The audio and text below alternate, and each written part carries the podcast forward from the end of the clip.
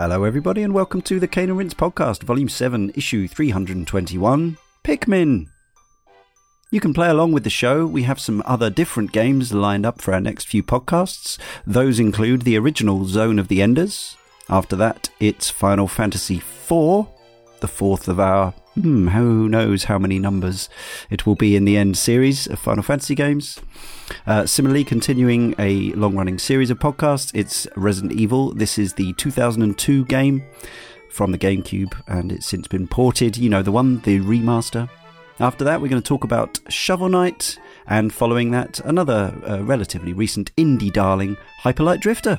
CaneandRinse.com is the place to go for the schedule up to the end of the year and all our other output and spaces, links to whatever we do. You can also uh, support the show via our Patreon.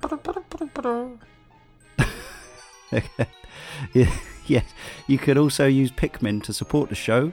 Uh, they'll greet you over at patreon.com slash rinse and for just a mere dollar a month, which is currently around 75 pence or 0.86 of a euro, a really piddling amount for all the podcasts we do. Uh, obviously, you can keep on getting those for free, but if you support us, it helps on keep on doing what we're doing, keep the lights on, keep the servers running. Uh, keep people sweet with a birthday present, all that kind of thing. And uh, we also do a monthly exclusive bonus podcast uh, for your listening pleasure, and you get each new show a week early, except Sound of Play, which you can still get every Wednesday, regardless. That's our other podcast, all about games music. Subscribe to this and that, and review and rate if you can, wherever you get your podcast from, and follow us in the usual places on social media Twitter, Instagram, and Facebook. Now, joining me, Leon Cox, in issue 321 are Darren Gargett. Nice, Leah Haydu. Hi there. That's her normal Pikmin voice. And Michiel Kroder. And here it comes. You were just working on that. yeah, I'm ready I, to work. I, I, thought I had the mute button pressed on my mic, but uh, it, do- it doesn't always uh, register that well. So sorry, sorry for that interruption. That's all right. It's, uh, that's fine. I like it. So let's talk about the people who made the Pikmin before we talk about what the Pikmin is. Uh, so the producer is Shigeru Miyamoto, and I think uh, many people will know that uh, it came from the head, the brain, the brainchild of Miyamoto. We'll talk a little bit more about that. Uh, the directors on the game, though, were Masamichi Abe, who had come to Nintendo having worked on the original Tekken trilogy for Namco before working on games like 1080 and 1080 Avalanche. Uh, co-directed with Shigefumi Hino, uh, writer with Motoi Okamoto, uh, composer Hajime Wakai. We'll talk more about him later. Uh, interesting one. The name that stands out in the credits, because I think it's uh, one of the only non Japanese names in the entire uh, list, is main system programmer Colin Reed, who started his Nintendo gaming coding career on Stunt Race FX on the Super Nintendo, then moved on to 1080 snowboarding, which we covered early last year, I think it was. Or was it this year? I lose track of time. It was early, early this year. This year, okay. Yes, Yeah. of course. We tied it in with the Winter Olympics, didn't we?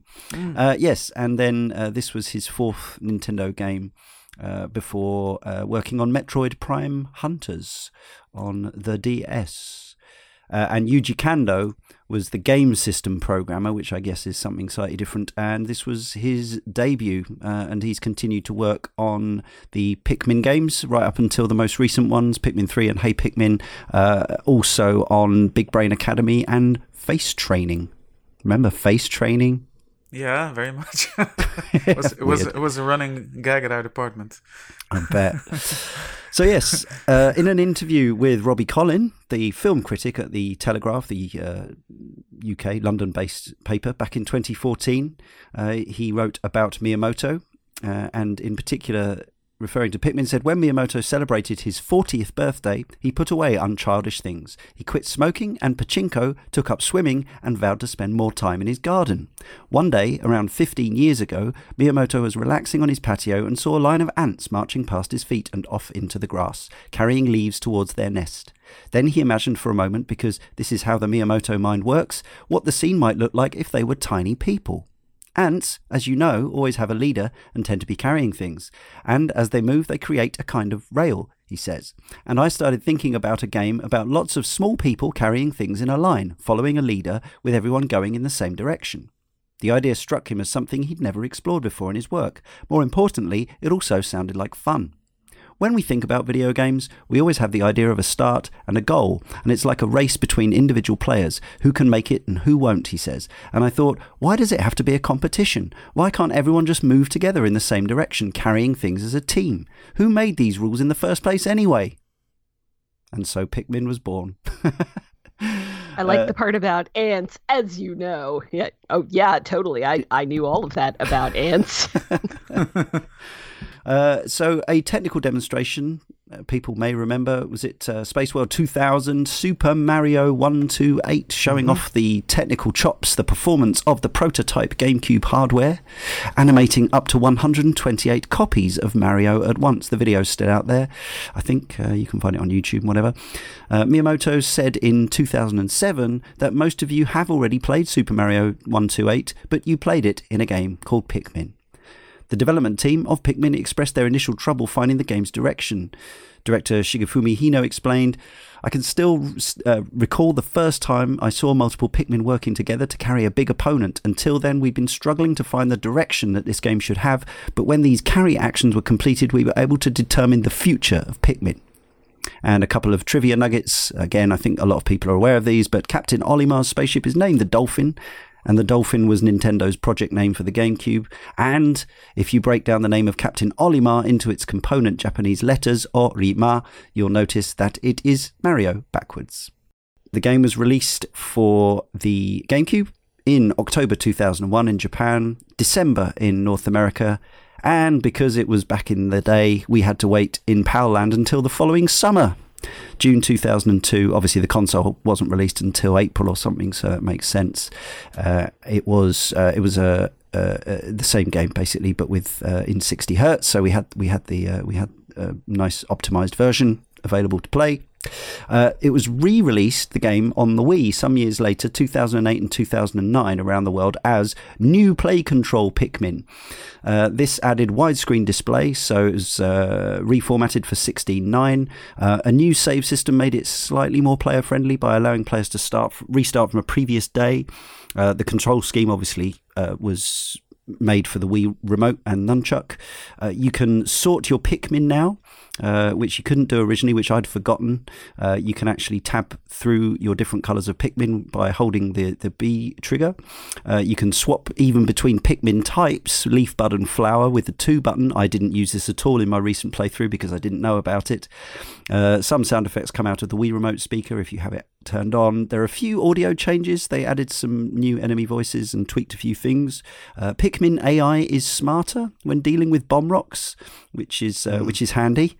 And a few uh, presentation updates, carrying numbers uh, were updated to look like they did in Pikmin 2. And there are a few new sound effects, as I say. And the credits look different. That was again that version was re-released on the Wii U in September 2016. Uh, and yes, that's the version that's perhaps uh, most readily available now. Uh, it was, uh, it's it's not that cheap. I bought it recently. It's eighteen pounds on the UK store, so it's probably cheaper to go and find a physical copy. But uh, Depends on where you are, probably. yeah, maybe so, maybe so. Uh, but there it is. That's how I've been playing it. Uh, when the game first came out on the GameCube in 2001 2, it reviewed pretty solidly well at uh, just under 87% from 70 odd outlets. When it was re released for the Wii, that had dropped slightly to 79% uh, from fewer outlets uh, who were reviewing it at that point as a re release. Um, a few years had passed and the sequel had come out. Maybe that's part of the reasoning for that. Uh, won some awards the original release, Innovation in Console Gaming from GameSpy in 2001, and a BAFTA Interactivity Award. Looking at user reviews today from uh, punters who still rate these games, it has an 8.6 on Nintendo Life, 4 out of 5 on Moby Games, and 8.3 on IMDb sold approximately 1.2 million copies worldwide, and the Wii version sold about 170,000 in Japan, but I don't know how many elsewhere and how many digital copies it sold. Who knows? Uh, but when did we buy it? When did we play it? How much have we played it? Darren. Hmm, yeah. Um, so seeing Mario One Two Eight at um, Space World and E3 and all these kind of Uh, you know, back then in 2000, it wasn't so easy to watch a stream online, but I think I paid a, a subscription for GameSpot, who were hosting some sort of restream or something. It was all kind of new back then. And I remember seeing Mario 128 and thinking, if they're going to call a game Mario 128, they've got to, you know, this is it. Like, fanboyism was up at its highest. It was mental. Like, it was unbelievable. And, and then the next year, when you didn't see Mario 128 and you saw a demo reel full of, like, um, well, Pikmin, Don- Donkey Kong, racing and uh, Kameo and like honestly the hype meters were off the charts and I was, I, was, I thought to myself, where is Mario 128? And like, lo and behold, you find out soon like, later that it's turned into Pikmin. Um, I remember seeing Pikmin on this de- demo reel and thinking, that's not what I want from my GameCube, my Super N64. Like, I want the sequels from the N64, please. And I've mentioned this before, like 1080 yeah. Avalanche and Wave Race Blue Storm weren't the things I was expecting uh, or, you know, or wanting and uh, you know, I was I was kind of a, an entitled idiot back then. I really wanted something that I had before, but with shinier graphics, like the Zelda demo where he's fighting Ganondorf, and it all looks like Ocarina of Time, but super hyper detailed. Like I wanted mm. that, and then they, they, you know, Wind Waker. We spoke about that. Um, yeah, Pikmin was kind of the same thing. I did not want this game. I saw the um the name as kind of like a riff on Pokemon. I thought that's unoriginal. Like it's it's basically the same letters but different vowels rubbish, and I was just completely dismissive of this. Um, and then I bought it day one on import, so I am the internet boy. It's a bit stupid of me to get all excited, but that's you know that's that's what we do, and um, it, for better or for worse, that's that's what I did, and uh, you know I kind of regret it because played through Pikmin on the GameCube um, on import. Um, it must have been American import, and yeah, I found it the most stressful thing in the world. And mm. I never went back to it until the Wii version, which I sniped on eBay for about a fiver in January. So I played about half of that. And um, yeah, here I am now. Here you are, indeed, once again. Uh, Leah, how about you? So I didn't. I never played the GameCube version at all, uh, and I'm not sure why I didn't. Um, it seems like it should have been right up my alley. I, I'm not. The only thing I can think of is that I'm not and never really have been a fan of strategy type games, and I think maybe this struck me as that, mm. which it sort of is, kind yeah. of, yeah, um, but not exactly the kind that usually um, mm. usually passes me by so I actually the version that I played um, has been very recently, and uh, it is the Wii version. So I thought that I was going to when I started uh, looking around for a copy of uh, Pikmin for uh, this this show. I originally thought that I was going to go with the Wii U version because I actually had a pretty hard time tracking down a physical copy. Okay. Um, yeah, and and I you could find them like on Amazon, you know, third party sellers and that kind of thing, but they mm. tended to be actually pretty expensive. And oh, over here, the um, the Wii U version was I think twenty dollars, mm-hmm. um, which isn't too bad. Um, but I actually did end up finding a physical copy of the Wii version, uh, so I played that as we'll talk about, I, I have some. I, I'm kind of stuck in the middle on this game because I really wanted to love it, and there I there are things that I am not sure that I, if I would have um, gone a little bit easier on them had I played it in its original release. Um, mm-hmm. But uh, yeah, th- this is my first experience with it, so um, I'm coming into this pretty fresh. Cool, that's interesting. How about you, Michiel? Um, day one, I bought the, the GameCube at, at, launch, and I was pretty much lapping up every at least first party release and some third party releases. And yeah, Pikmin was next on the on the list. Uh, that's early, the, the beginning of the summer of 2002. I bought it, and I didn't have much else to play at the moment. Uh, at that time, I mean, and played it all the way through, and absolutely loved it. Have you been back to it at all? Not recently, no. But uh, yeah, it's. I mean, it's very fresh in my memory still. Sure.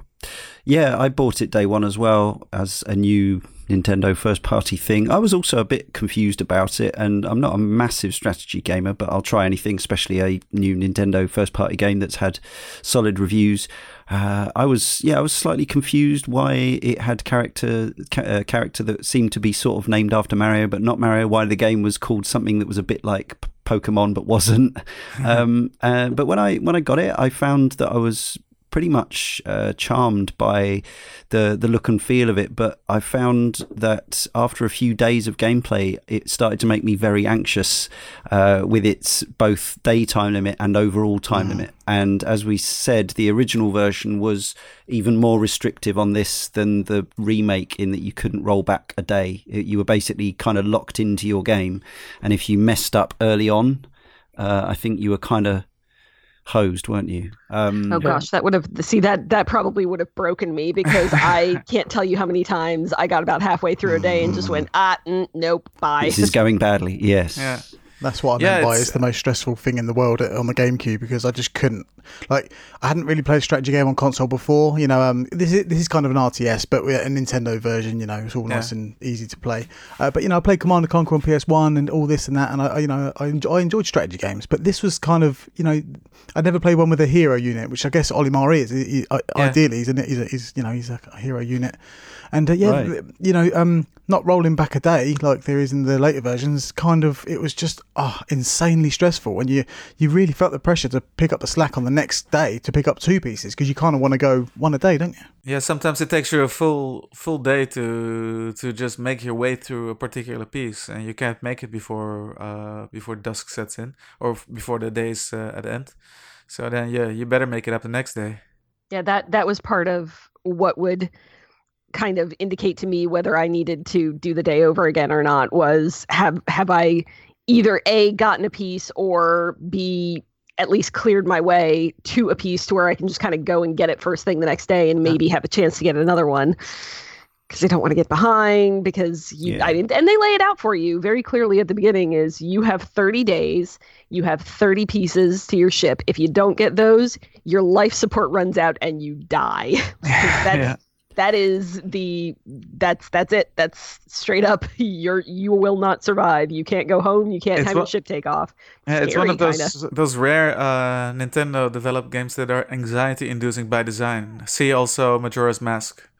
Yeah. Mm. Okay. Yeah. Well, we will get more into this, uh, but in terms of my history, I think that's uh, it was that element of the gameplay that drove me away somewhat, and that I wasn't finding it as relaxing as I wanted it to be, based on the setting and the the, the sort of audiovisual side. So I, I drifted away from it, you know, with a full intention to return. I knew it wasn't a hugely long game uh, to actually play through. It's kind of a fixed length in that each day lasts a certain amount of time. So unless you replay a day, each day is about 15 minutes.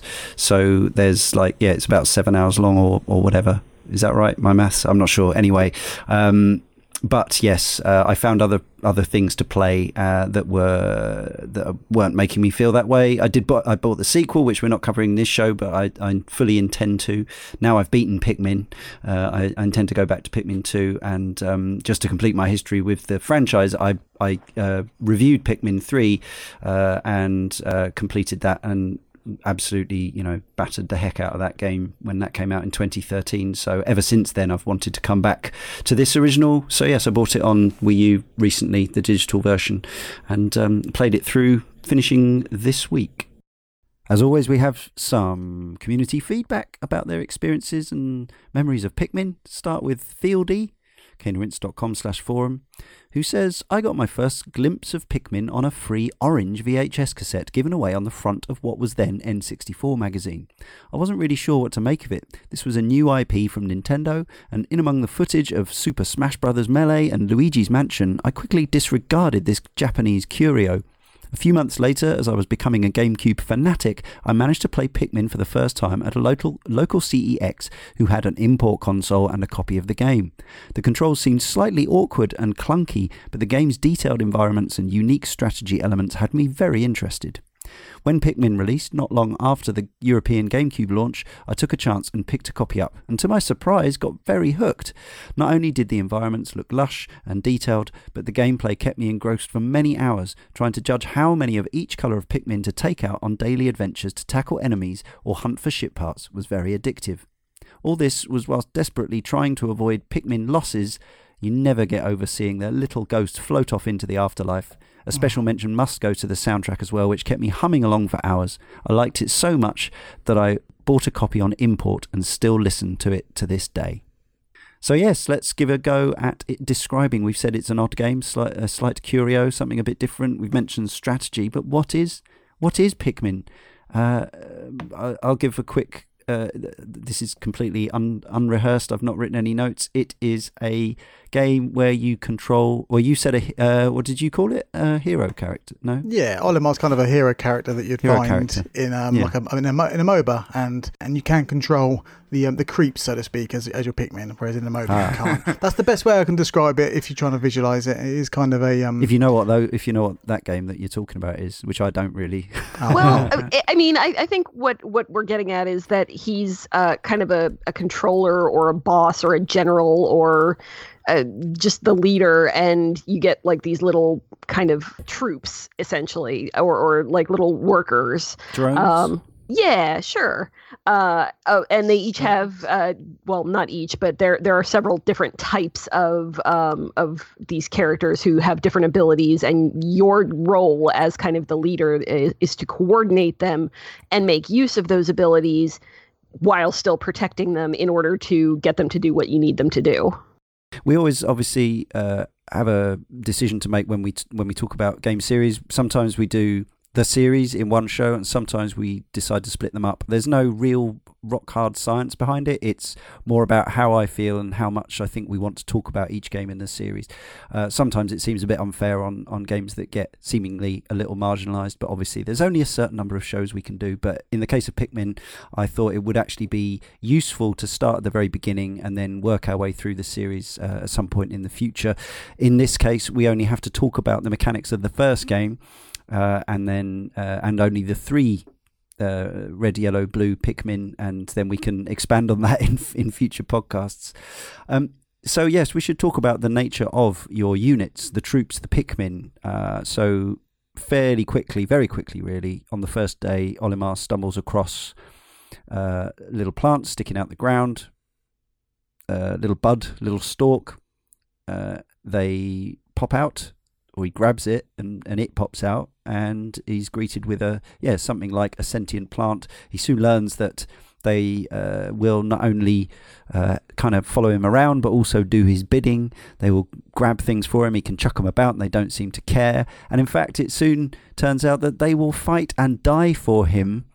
Uh, for no reward other than the fact that you're kind of assisting them in creating more Pikmin, but you're only really doing that for your own purposes to me, this game, like Olimar's diaries, I think are really sweetly written, e- even in the, the localized translation version. I think they get better. The the localization for Pikmin Three is just uh, utterly adorable. Yeah. I think, but here it's it's quite basic. But um, he's musing on the nature of the Pikmin from the off, and I think it is something that genuinely uh, does. It's such a cute game in so many ways, but there is that that sense. This this was you know four years before Shadow of the Colossus came along and made us think about our actions and all this kind of thing.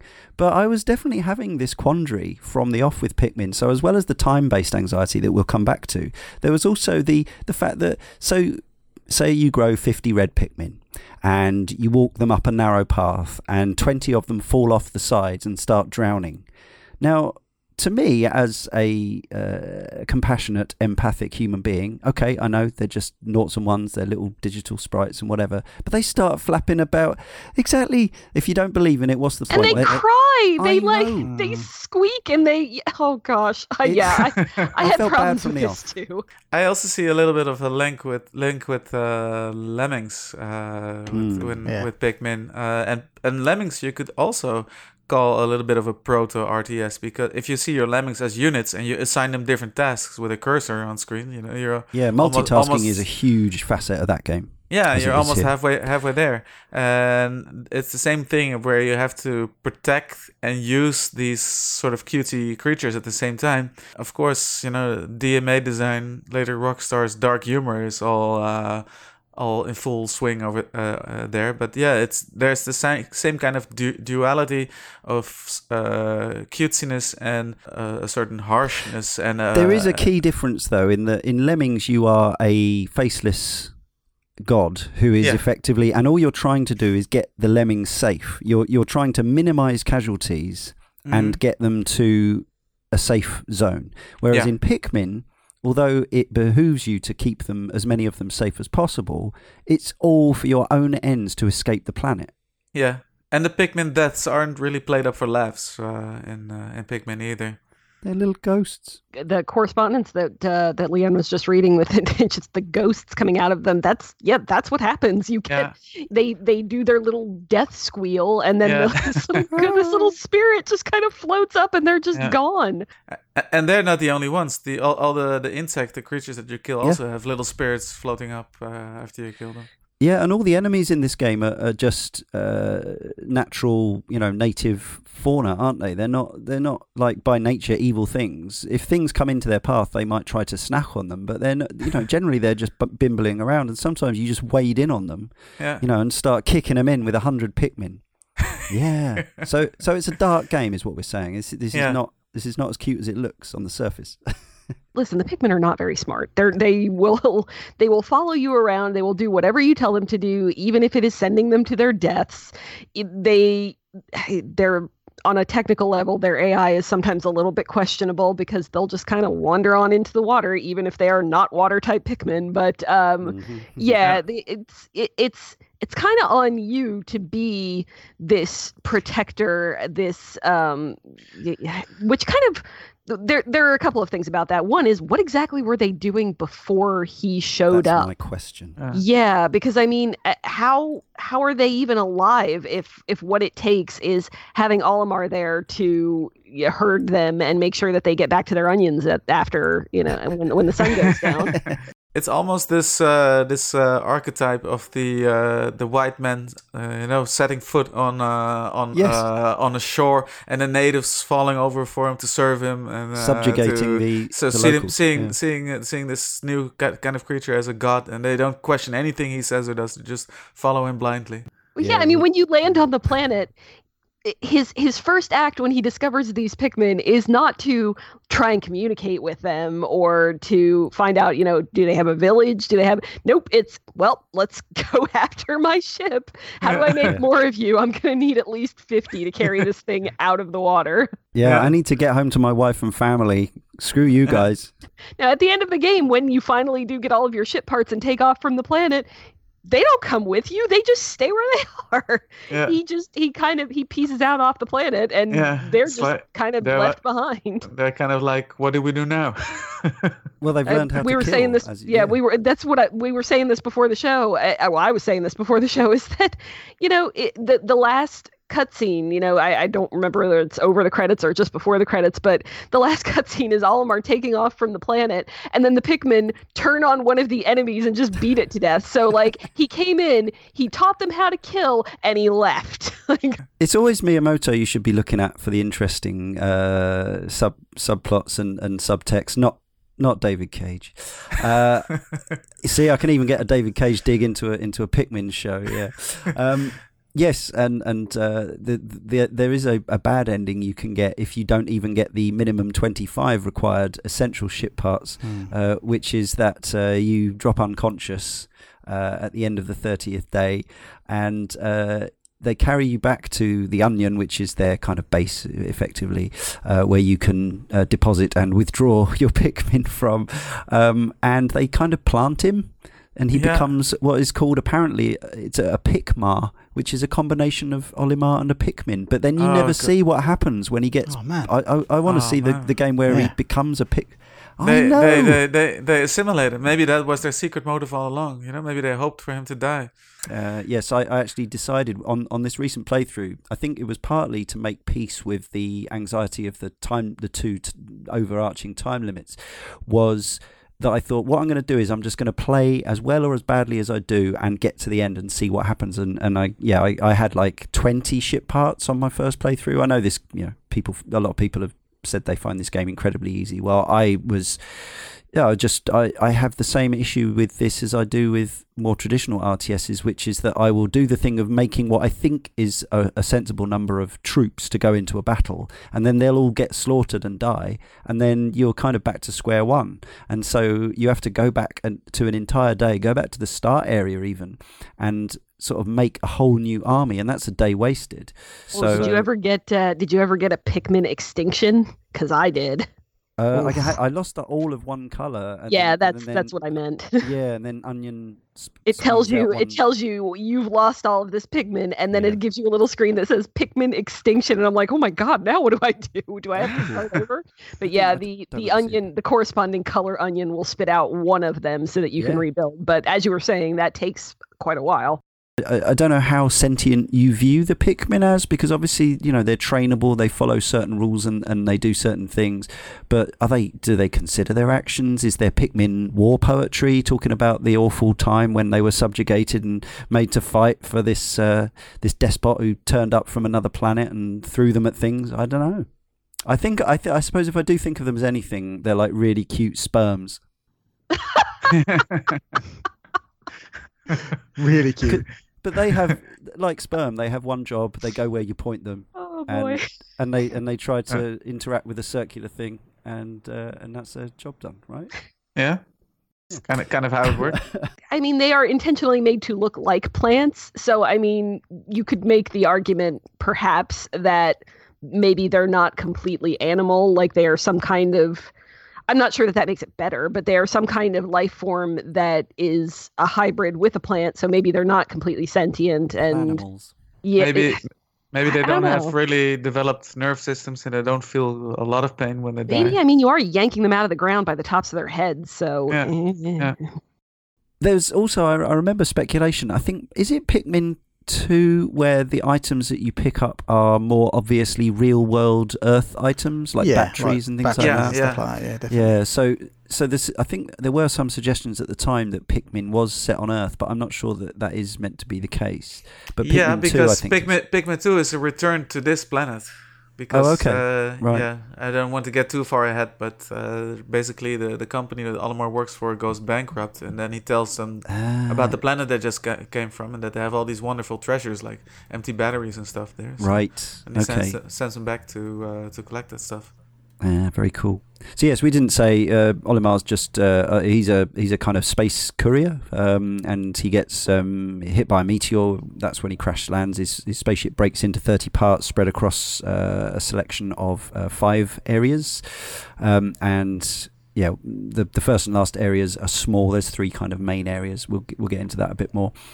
And yeah, that's that's where that's where he finds himself. He gets introduced to the Pikmin, the onions, and he soon learns that he can uh, bend them to his will. Uh, but they do do it willingly. I guess that's the key. The key Yeah. thing is that he never actually forces them to do anything, does he? Does he? Yeah, I've he never doesn't thought he doesn't about put this. them in chains. He doesn't crack the whip, anything No. like that. He does chuck them. Yeah, all, all this moral stuff I've never even thought about with Pikmin. Like the, the game was such a um, just a straight as straight laced as it looked to me. It was just a dude on a planet, just you know, picking up these things and just using them for war. Like I- I've never really thought about the ethics behind I'm it at only all. doing it because it's fun. It's I don't think that this it. would ever really stop me from from doing any of this, but uh, it's it's an interesting little side thought. Yeah, Yeah. it was. Yeah. It was. It was the way it, it, it came off the fact that yes, it, it's clearly designed to manipulate you when they die. Yeah, but th- that doesn't stop me, even though I don't really think about the, the, the logic of you know Olimar and what he's actually doing with the Pikmin. But when they do get f- f- absolutely flattened by a boss or hoovered up Oh. by a giant inflatable thing in the sky that fires out flames from its nose, like all Fiery the creatures. blowhog. Oh god, all the all the creatures around these Pikmin. I mean, I'm kind of glad Olimar landed on this planet and started, you know, using them for some sort of war because everyone, every other creature in this game is just a complete pain and um, in a good way to play against. But like, imagine just being a Pikmin on your own on this planet, like they are. And then having all these nightmare creatures around you, like Olimar is a savior, Olimar is a god. Right. So let's talk about the graphics and the and the art and the technical side. So I remember when I first loaded this up back in 2002, I thought it was extremely pretty. GameCube was doing some lovely graphics in its early days, uh, and continued to do so. Really, as you'd expect, Nintendo's first-party studios knew how to make this thing sing. It looked lovely Mm. through a, a SCART lead onto a you know a nice uh, cathode ray tube TV. Um, coming back to it now, it was a bit of a shock at first after playing Pikmin 3, albeit five years ago. Um, it looked uh, a little rough and grainy, blown up. a little uh, fuzzy, on- yeah, sixteen nine, obviously on a on a on a new big you know LCD TV, but after a while, it started to regain its charm. Just as I Hmm. reacclimatized to the slightly, you know, the lower resolution and the and the blurrier textures. Because at the time, I remember like the grass textures looking, fooling me into thinking they were near photorealistic. It looked so so so pretty. Um, It's the, other, the swirls under out. the onions. Uh, absolutely, like even now, playing it on my you know nice new telly on the Wii U, you know, Yeah. it, it still looks really nice, and you know, it does have a lot of you know um, visual issues nowadays, but it, it doesn't bother me because the world they've created, eh, like with most Nintendo games, it's it's how they display this world in front of you with what they got rather than just pure graphical, you know, horsepower. Like the the world that this game's set in. I mean, it's got to be Earth because the second game has Duracell batteries. But anyway, yeah, whatever whatever planet this is set in, like the, it's just so. It, it's familiar, but also really otherworldly. Like, and Yeah. I, th- I think that's part in um, that the music plays a great part in that as well. But you know, in terms Yeah. of visuals, I'd just never seen anything quite like it. Like the onions are just like just completely like tripody, weird onion-looking things, and just the imagination that just spewed out of this Yeah. game is just unreal. I think the, the the idea they had was to probably make it feel like Earth but alien because you are playing as Olimar, who is from Hocotate or, or whatever it's called.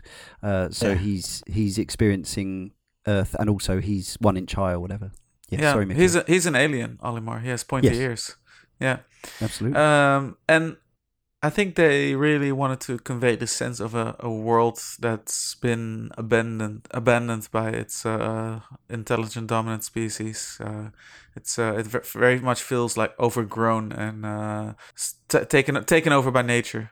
Yes, but it's not entirely organic because there are areas later on which are uh, quite uh, geometric um, stone areas. So there is there is a sense that something else has been here, but not necessarily human life. Leah, so you came to this more recently, not having played it on the GameCube. How did you feel it was? It worked for you visual wise. So I the art style I like a lot. It it it has kind of that Nintendo charm to it. Um technically, yeah, it, it is definitely a little rough now. Um Wii game on a 4K TV is not really a Yeah. thing that is meant to be. Or GameCube Um, game, even. Yeah, yeah, and I, I, I kind of had that same reaction uh, that you were talking about, Leon, when when I first booted it up. I kind of went, "Ooh, ah, I don't know about this." Uh, but but after after a little while, uh, it's.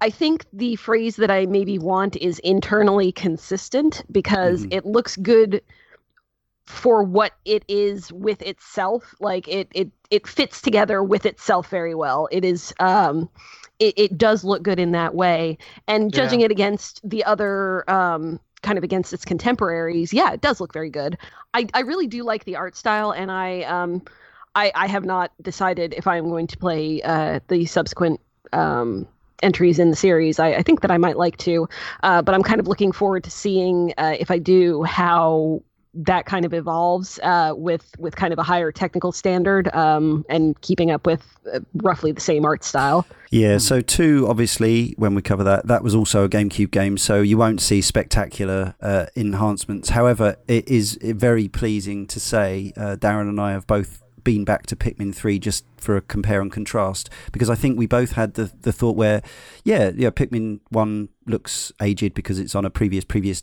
previous gen system and it's lower res and whatever. Um, but maybe I'm remembering, you know, now Pikmin 3 on the Wii U is a last gen game, five years old. Maybe that doesn't look as good as it did. So we both booted that up and we were both, I think, fair to say, pretty much blown away by how beautiful Pikmin 3 still looks, even now on a 4K telly. Yeah, I wasn't quite ready for that. I was looking because I just played Pikmin one on the Wii via the Wii U, and I thought I'm just going to put the disc in for free and just have a little go.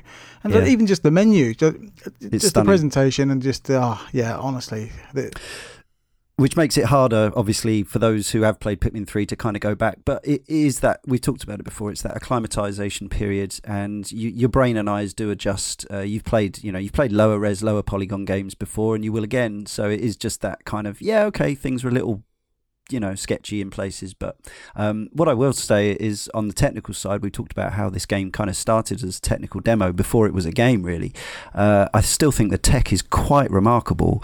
Like the the way that you can you know you can zoom out so far and you can control these. Uh, you can have a hundred Pikmin out at one time, and you can chuck a hundred Pikmin at a giant enemy uh, sprite or not sprite, big big polygon mesh monster, and they can all be kicking each other in, and the frame rate holds up at least on the Wii version. Um, and uh, yeah, everything. We'll, get onto the controls and the camera and stuff because I think there are some definitely some fiddly aspects, but just purely on a technical level, I think it stands up really, really well. The movement looks really good. Like just mm. having that many characters that can be on the screen and kind of swarming around each other. Like the way that that acts is is mm. very uh very pleasing i thought.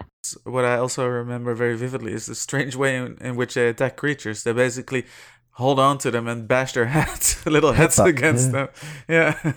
the thing that strikes me with the technical side of this is just um, obviously it's from a kind of a bird's eye kind of point of view, but at an angle. So you can change the camera here and there how you fancy it. But ultimately, it is a kind of you know top down game.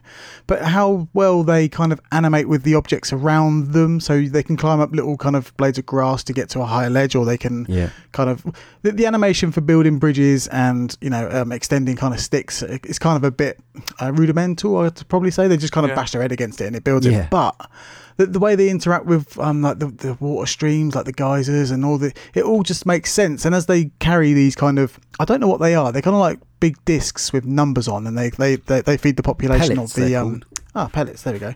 Um, yeah, I don't really know my lore, um, but yeah, um, as they drop these pellets back in, you know, it, it feeds more Pikmin, and everything looks completely alien to me. But it also makes sense within the world. Like the, the, the I, honestly, like the imagination for this game, like it, it won me over immediately as uh, as I turned it on. Uh, you know, we're ready to hate it. Oh, I've paid money to hate this game, and then immediately I was just like, yeah, no, this game has just completely won me over because Nintendo once again kind of bring you this otherworldly game and just make it feel absolutely uh, like you're at home within the first couple of days, despite the stress. I think also that's what uh, what Leah was getting at, right? Or what she was saying is uh, nothing really looks out of place in this game. Everything seems to make internal sense. Yeah. Yeah, and I um uh, something else that kind of ties in with that too is, and I think that I might have mentioned this, uh, or what this brings to mind anyway, is back when we did the uh, the Minish Cap show. Mm-hmm. Is that I just I really like when a game can pull off tiny things in a bigger world. Yeah, and yeah, this is very definitely that, which I, I, appreciate because it does look good. I like that uh, that kind of analogy about the ants swarming because that the, yeah that fits. I mean they they definitely have a, a kind of awareness of each other uh, and move as a group as well as as individual Pikmin. And obviously, um, one of the, the key things to, to selling the cuteness, uh, I think, uh, for many of us, is the sound design. Uh, so we've obviously already alluded to the uh, the, the little cute um, herding trumpet noises and the Pikmin squeals, which, which are odd in that so many uh, sort of cartoons, kids shows use that kind of helium voiced thing for small cute things. We we did a Worms show recently, but somehow the Pikmin just have some slightly different quality about their voices, which makes them just to me that ever such bit more alien and cute than the just the sort of standard high pitched Pinky and Perky, you know, basic Worms voice. I don't know what it is, um, but yeah, I think the sound design. Uh, this is separate to the music. is uh, is absolutely outstanding. Every sound effect uh, just just fits so perfectly from the from the, the spewing of the of the, the, the new buds from the top of an onion to the uh, the sound of the floundering of water to the uh, the the sucking up of the nectar when they, they, they go to um they go to uh, yeah they power themselves up by drinking drinking nectar chipping away at things. It's just yeah it's just peerless sound design as far as I'm concerned. and what what you said say about the uh, particular quality of their their high pitched voices is uh, it, maybe this sounds very far fetched, but it's almost like a, a heartbreaking, naive type of optimism that, that they're displaying. You know, it's this. I know this, what you mean. It leads right back into the duality of the whole game. Like, oh, they're they're so so happy and so, so happy happy to sur- happy to surf and, and to march right into their grim grim deaths. It's Yeah. the little touches, isn't it? So when you disband the group and they all split off into little kind of sections, they kind of make a little sad noise, like oh, like and Yeah. also when they're when they're lifting an object back to the onion, um, you know, yeah, they kind of go hop, hole, hop, and they kind of like Oh, heaving, yeah. you know, like, you Yeah. know, encouraging each other to get over to the um over to base, and there's also the, the added um excitement of actually like seeing a giant pellet get sucked up into a tiny onion, and it's just all the noises around it again just feed into the the cohesiveness of this otherworldly place. It's um yeah, it's very well well done. Humans are hardwired to respond to higher pitched noises That's like that. right. That's why babies are so successful, which is interesting because. Well, I was going to say, which is interesting because it worked on both me and Leon, who don't have kids. Uh, Yeah, so, yeah. I don't know. Uh, It's still part of your programming, guys. Yeah, yeah, it's true. It's true. Cute things are cute and all that. yes, and uh, yeah, the big, big forehead, big eyes. Uh, yeah, all that stuff. Actually, I mean, they do have the big foreheads. They, d- I mean, th- that is another thing about about the design of the Pikmin themselves. Sorry, back to the art here, but that's okay. Um, they're not. Again, their eyes are a little too far apart and their pupils are a little too small to be traditionally cute. I'm holding two plushy Pikmin as I speak, a red one and a yellow. I don't have a blue. That's not a hint, listeners. Um, my girlfriend got these for me. I think it was the year that Pikmin three came out. Uh, so yeah, I was I was only forty three when I got these plushy Pikmin or whatever. But yes, they're not they're not like bog standard cutesy cute. Do you know what I mean? They've just got again, just as with everything in this game, they're just slightly off kilter cute, which to me is way more endearing than something that is blatantly like aimed at the cute centers of your brain to go, oh look at him. Um, I mean that can work too. Every time you find a new color one, you get kind of a, a, Oh, a- those an cutscenes. extended shot of one where he just kind of oh. looks Oh. at you and he tilts his head, and then And the you music, send him yeah, off the music that goes over yeah. it. It's just so Oh. quirky and quaint. Like they, they do a really good job of making you feel tiny in this world by the music. You know, there's loads of little plinky plonky instruments and loads of kind of really clever stuff just to make you feel like you know the, the size you are makes sense. And yeah, the music is just absolutely crucial. The the, the cutscenes of the little you know Pikmin that's kind of picking his ears and scratching his head and stuff. It's just so I, you know I can't do it justice, but it's just so perfectly done. Like it's like thinking music for a Pikmin. It's like wah, wah, wah, wah, wah. he's just sitting there just scratching his head, and you're like, yeah, Yeah. that's the, that's the noise that that should be playing in a Pikmin's head when he's just standing around doing nothing. There, there are no sounds from a sound bank in this game. Everything is decidedly Pikmin. Every little sound, from the chimes of the, the time of day changing to Yeah. pretty much everything. Actually, that's something we should talk about before we move on to the music. on a technical level, uh, obviously, this had been now three or four years since Ocarina of Time. That wasn't the first game with a real time, or not real time, but a, a, a day night cycle that you could kind of see the light changing before your eyes. But it was one, it was one where people really took notice of that.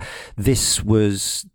I think one of the first times I'd seen this done in next gen, and again, age has taken a certain amount of away from it. But the the change of lighting and shadows throughout the day is still incredibly atmospheric. I think. Especially in, cert- in certain on certain maps, like Yeah. the, the distant spring and uh, yeah, when the water starts kind of shimmering and all, all, all that. Yeah. Yeah. Um, and yes, the the soundtrack I think is uh, possibly my one single favorite thing about Pikmin. From the from the slightly odd kind of tribalish title screen theme to the Yeah. introductory music, which again sort of flirts and and plays quite close to stuff that could just sound like a, a bog standard kids TV show or cartoon, but again is just has enough kind of weirdness about it. But then Yeah. when you get to the actual levels, like the the the crash site area, the first level, just I adore that music. And then it just uh, when you get to the Forest of Hope, you've got this really weird sort of just again slightly I don't know atonal almost sort of plucking of strings that makes you feel again just it, it's cute and warm but it's also slightly sinister makes you feel like there's there are dangers lurking in the dark that you shouldn't take for granted uh, yeah i just think the the the music throughout is just really special Mm. And uh, uh, you mentioned the title screen. I also briefly wanted to mention it. It's one of those really GameCube-y, Nintendo-y kind of things where you can move the C stick and move the letters because the letters are made Mhm. up of, of actual Pikmin. flowery Pikmin. Yeah. You can move them around. It's it's that kind of thing that makes you spend way too long on a title screen. and when it boots up, you get a different uh, voice. I think different times. Sometimes it says Nintendo. Sometimes it says Pikmin. Maybe something like that. I'm not sure. My favourite piece of music, um, you know, despite the whole soundtrack being utterly joyful, is that it's kind of like Resident Evil savoury music. It's the diary music Yes, for me. It's just so there's something so relieving about hearing Yeah. that because you know you haven't got to deal with the day to day um stressful stuff it's just like yeah just kick back and read some stuff what olimar's got to say but yeah that music is is uh, yeah a blessing to the ears the jingles when you get a ship piece home, uh, the end of the day music. Uh, yeah, just yeah, so much to love. Hajime Hajime Wakai, uh, take a bow. Now, one aspect of the game that I think has probably caused more consternation among others than before talking about the time limit is particularly the uh, on the original GameCube version the the control methods. So uh, and and the, yeah, and therefore the moment-to-moment gameplay interacting with up to hundred things at one time, as you can imagine, could be a bit fiddly. This is Suits from the forum, who says the original GameCube controls are interesting. They go against modern instincts to control the camera with the aptly named C stick and use a sort of single steer method, which works. And by the end of the game, you become quite proficient with its shortcomings to make use of it. It's fiddly, I feel, but it works. I became quite used to pumping the left trigger on the GameCube controller as I would zoom around the landscapes to keep things in perspective. Some of the more intricate sections require precise, confident inputs, to which I often found lacking in my own skill to call upon when required. I like to think that after the hours I'd spent with the game, I'd have been better under pressure but when things got spicy but it would often go to mush and result in a restart. Other times where delicate controls are essential when throwing pikmin up to high level areas or guiding them over ledges can be menacing and offer some of the biggest challenges in my patience with the game using a sort of combination of walking whistling and guessing as to how they're going to move Sheep Herding Simulator 3000. Also, selecting a particular Pikmin from your herd, say a yellow with a bomb, can become maddening. This is the original GameCube version, by the way. You until you realise that the best way is to dismiss them all, then touch the single Pikmin you need and do it that way. The Pikmin themselves are a pest at times, minds of their own, either running off into grass for amber or deciding to suddenly go and pick up a pellet or creature carcass to take home. It's annoying, especially when in combat or under the leadership of a thoughtfully planned out, strict mission. This is, I suppose, what it's all about. They are Pikmin after all. Combat in the end often came down to sheer brute force, apart from a few of the larger battles which required a certain tactic to become victorious. Often, I would just simply throw as many red Pikmin as I had at the enemy. With my Pikmin claw technique, I would move my left hand so that my thumb would control the Pikmin via whistle on the C stick, then I could throw them at breakneck pace at my target. The A button on the GameCube controller is one of the best in the business, I think. So yes, any issue? So Leah, you've you've played it with the different control method, as have I recently. But I do remember playing it at the time. Michiel, you played this on the GameCube controller. Yeah. I also played the the Wii version, so Oh, I have, have? a Okay. con- I have a contrast uh, Oh, cool. there. yeah me too What do you And I okay. think I, I in theory the the Wii controls sounded very nice uh, because of the pointer, but you still are tied to the limited throwing range of uh, Olimar, of course. So it never becomes quite un- intuitive there either. I felt. Only yellow Pikmin go high. Yeah. Yeah. you're still tied to the original game's design, of course. hmm Um, to me, the I th- what I I recognize what Suit says when you have to maneuver a whole bunch of Pikmin, and that that comes with some deft C stick handling uh, th- uh through s- over over smaller areas, and you don't want them to fall off. I think that's the the part of the game that's as fiddly as it comes. But other than that, yeah, they're they're odd controls, but they've really worked for me. And in battles, it was all a matter of uh, immediately, you know, keeping your whistle ready to uh, to reactivate deactivated Pikmin and, and bring them to safety before they got eaten. Uh, in, Yeah. uh, in those cases, There's quite a lot of micromanagement, as you'd expect. there is, but I think it's also it's in many ways a very ele- elegant game. I feel because everything is contextual. There is no there are no specific commands. There's no build command. There's no attack command. There's Mm. no nothing like that. It's all contextual and uh, and and and based on where you throw the the Pikmin at. They know what to do most Yeah. of the time. Yeah, Yeah. of course, and that's that. The, the caveats there is that sometimes they don't quite do what you want them to, especially if you allow them to touch certain items. Like Suits was also saying, if you let them walk over, let's say, a, a dead body, uh, they will automatically lift it up and start carrying it towards the onion. But uh, yeah, or grass where the amber grows. Yeah, exactly. Or may- but maybe you'd rather take them with you and go into the next battle and and you know leave, leave the the corpses for later. but uh, yeah, so it it takes I think it takes a lot more situational awareness uh, maybe than you than the average uh, typical RTS. I, I remember playing the GameCube one and seeing them all budded into the ground and thinking, have I really got to pick up every single one of these Pikmin? In typical Nintendo quality of life fashion, they kind of make it just enough work for it to be work, but also not. You know, you can you can kind of rhythmically press the A button. It doesn't require a lot of precision to actually pick up the Pikmin fr- from the ground, as if you were like, you know, um, I can't think of the word to uh, pick up a, a plant from uh, the soil. But yeah, you are pretty much just pluck. There you go. Yeah, pluck a Pikmin from the ground and um, you know just pick Pikmin, pick pick a Pikmin. Pick them in, of course. Yeah, but it, it, for me, the comparing the GameCube one to the the Wii, um, I found the A button on the GameCube controller to be a bit more friendly with the stuff that needs doing. That's not to say it was hard on the Wii, but it, the the GameCube controller, that A button and hitting that to pick up the Pikmin from the ground mm-hmm. was, you know, it, uh, obviously the design choice they went with there because that is a giant green button. Whereas on the Wii remote, I found myself a bit confused by the, the, the range that the actual pointer can go versus you know your yeah. throwing distance. Yeah. But also, I the nature of the Wii remote and nunchuck led led me to be a lot more relaxed, which is not how I want to play Pikmin. I want to be on the kind of edge of my seat kind of on you know ready for anything because you can accidentally you know drop one Pikmin off the ledge and hear it drown and you want to be there to whistle it back out because you can kind of whistle them out of water if you're quick enough and and if they're not too far in they can kind of swim back to shore. Yes. So I, can't, I want to be I want to be ready but if I'm playing on the Wii remote and nunchuck I kind of naturally just sit back and just drop my arms to my side and just play it like this and just be really yeah. chilled out with it. And it kind of affects my gameplay in that I, I'm not as kind of uh, the, the best war general there is. I'm just kind of like, oh, okay, yeah, just chilling out. Um, but yeah, I, I, I preferred the the freedom of the Wii controls, I guess, which is quite surprising because when I played the third one, I was kind of adamant I was not touching the Wii remote and nunchuck again. But oh, really? Know, yeah, you know, it was kind of I wanted it to.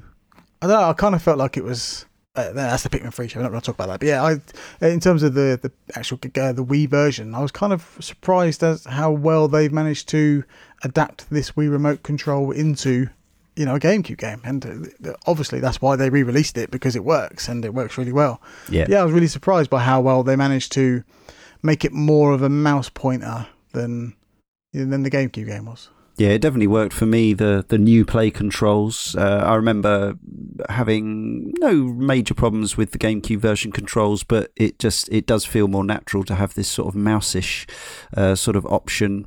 Uh, and yeah, I preferred it playing it with the with the Wii controls personally.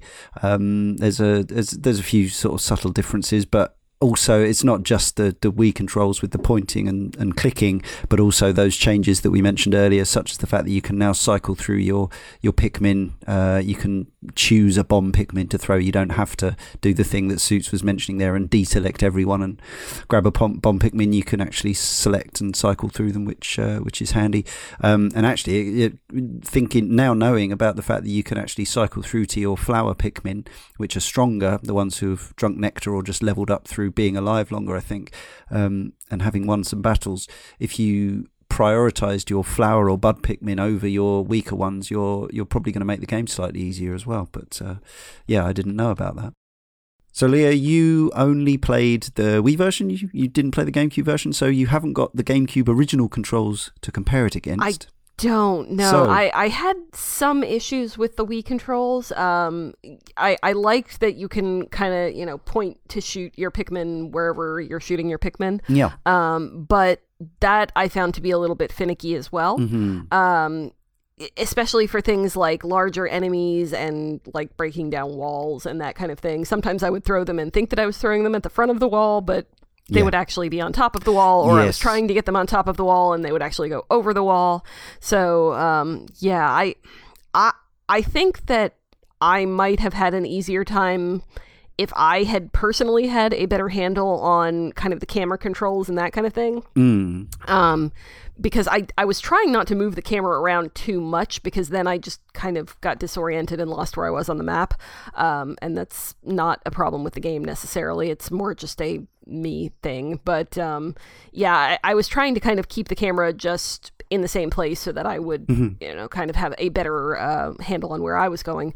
Uh, but that doesn't always work, especially if you are fighting something that moves around a lot. The one that I'm thinking of uh, that I had um, some trouble with was um, there's um, a court, sort of boss character who kind of looks like a big mushroom and yeah. um, will poison your Pikmin and turn them against you, and you kind of have to knock him over and then shoot Pikmin on top of him to and uh, yeah, I just I had the worst time with him because I'm not sure what it was, mm. but it seemed like every time I would knock him over and you know get him to the point where he was vulnerable, I would try to hit to shoot Pikmin on top of him, but I think I was standing too close to him mm. because they'd kind of bounce off of him half the time and just come back to me, and it took a lot longer to kill him than I should have, and a lot of my Pikmin paid yeah. price, which was very sad. And that that bit is so evil. Yeah. Again with the po- the poisonous enemies, mm-hmm. and it's they the, the Pikmin actually have mushrooms on the top of their heads instead of uh, flowers or buds or leaves, and they their their eyes go all crazy. Heartbreaking. Well. Yeah.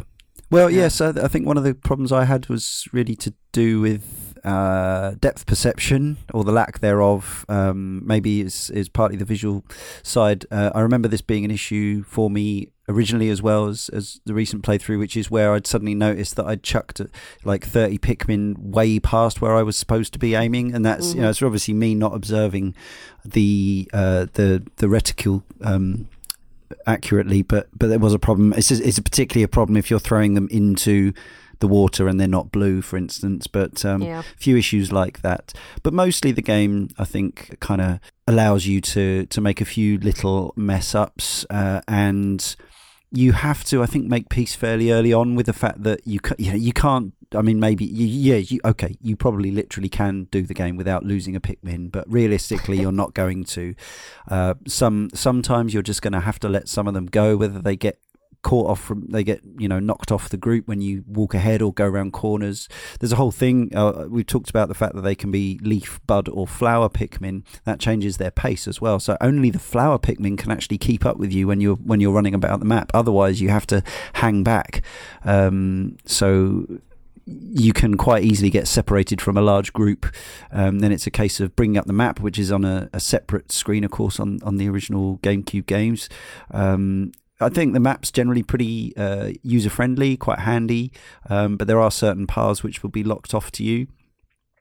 Um, and yeah, it's. I think the game, it's sort of both. Yeah, it, it it is. It can be a bit finicky and fiddly, but that's kind of part of the deal of what you're actually mm. like that is the gameplay in some ways is sure. the fact that you're trying to wrangle 100 100 little creatures and if that doesn't appeal to you then yeah uh, i on the flip side i found it very satisfying when you would you know start a day you know exactly where you're going for a thing you know there's there's a mm. certain enemy ahead you bring 100 red pikmin out of your onion you march them all up to the monster in question and just you know you don't even you don't even chuck them one at a time you just in you just point the the the Pikmin at them, so they just kind of group around them and all start headbutting simultaneously. And you can take out some of the some of the bigger enemies really, really fast without really losing anyone. Yeah, I think. I mean, realistically, you're always going to lose at least one or two in in standard battles.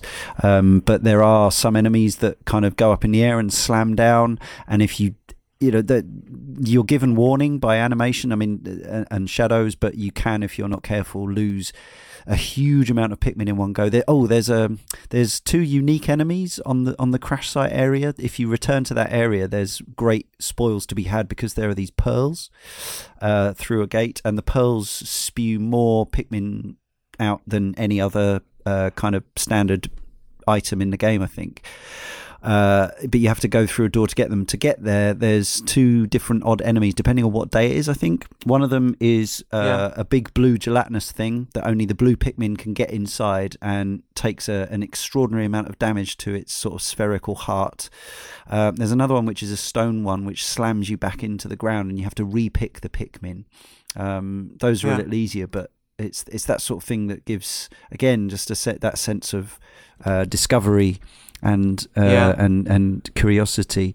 But overall, I wanted to say about the enemy design. I just think the enemies in this game is uh, are just sensational. I think the fiery blowhog in particular is one of my favourite enemies in any game Yeah. ever. I just think it's It looks like a, like a vacuum cleaner bag. Uh, Yeah, that's, but it's uh, got- inflating and then spitting out it's fire. got that really weird kind of slightly translucent pearlescent kind of skin to it. It looks Mhm. like something that you would find like a, a, a weird bug in a cave when you know exactly the sort of thing i think that miyamoto was getting at that sort of sense of exploring uh yeah kind of grubby areas when you're a kid and coming across silverfish and slugs and whatever else. It has that real has that real um kind of yeah slightly alien but of this earth Yeah. quality i love i love It li- those but loads of them cute, cute and disturbing at Yeah. the same time. It, li- it literally has um, little bonus bugs in the in the um, you know the flora and fauna like that just pop out of nowhere, and you're like, and all of a sudden it's just a panic just to like throw your Pikmin on the back of it because Yeah. you, you can't take this kind of like a shiny beetle bug, and you Yes. can't kind of take it down via normal attack. You have to accurately throw a Pikmin onto the back of it to get more Flip pellets it. to pop out of his Yeah. back. But like the just Yeah. the sheer the sheer like It's a creature that doesn't attack. Yeah. yeah, that's right. Yeah, he's just constantly trying to run away, and then you're just like just bombarding his back for free freebies, really. But yeah, it's just it's just brilliant. Like the panic that ensues and everything that just kicks off, and like the kind of like the the, the maggoty kind of worm things that kind of come you know surface to the Yeah. top. Ah, it's just it's just really Yeah. clever, and you know even though I don't know the names for any of them, like you know the, There's also a creature called the the swooping snitch bug, uh, Oh, which is neat. like this in- Mhm. insect uh, thing that's really it. It already looks like a bullyish, really annoying thing, and it just s- swoops in and and Grabs two at a uh, time. Grabs two at a time, and then drops them somewhere else on the map just to spite yeah you.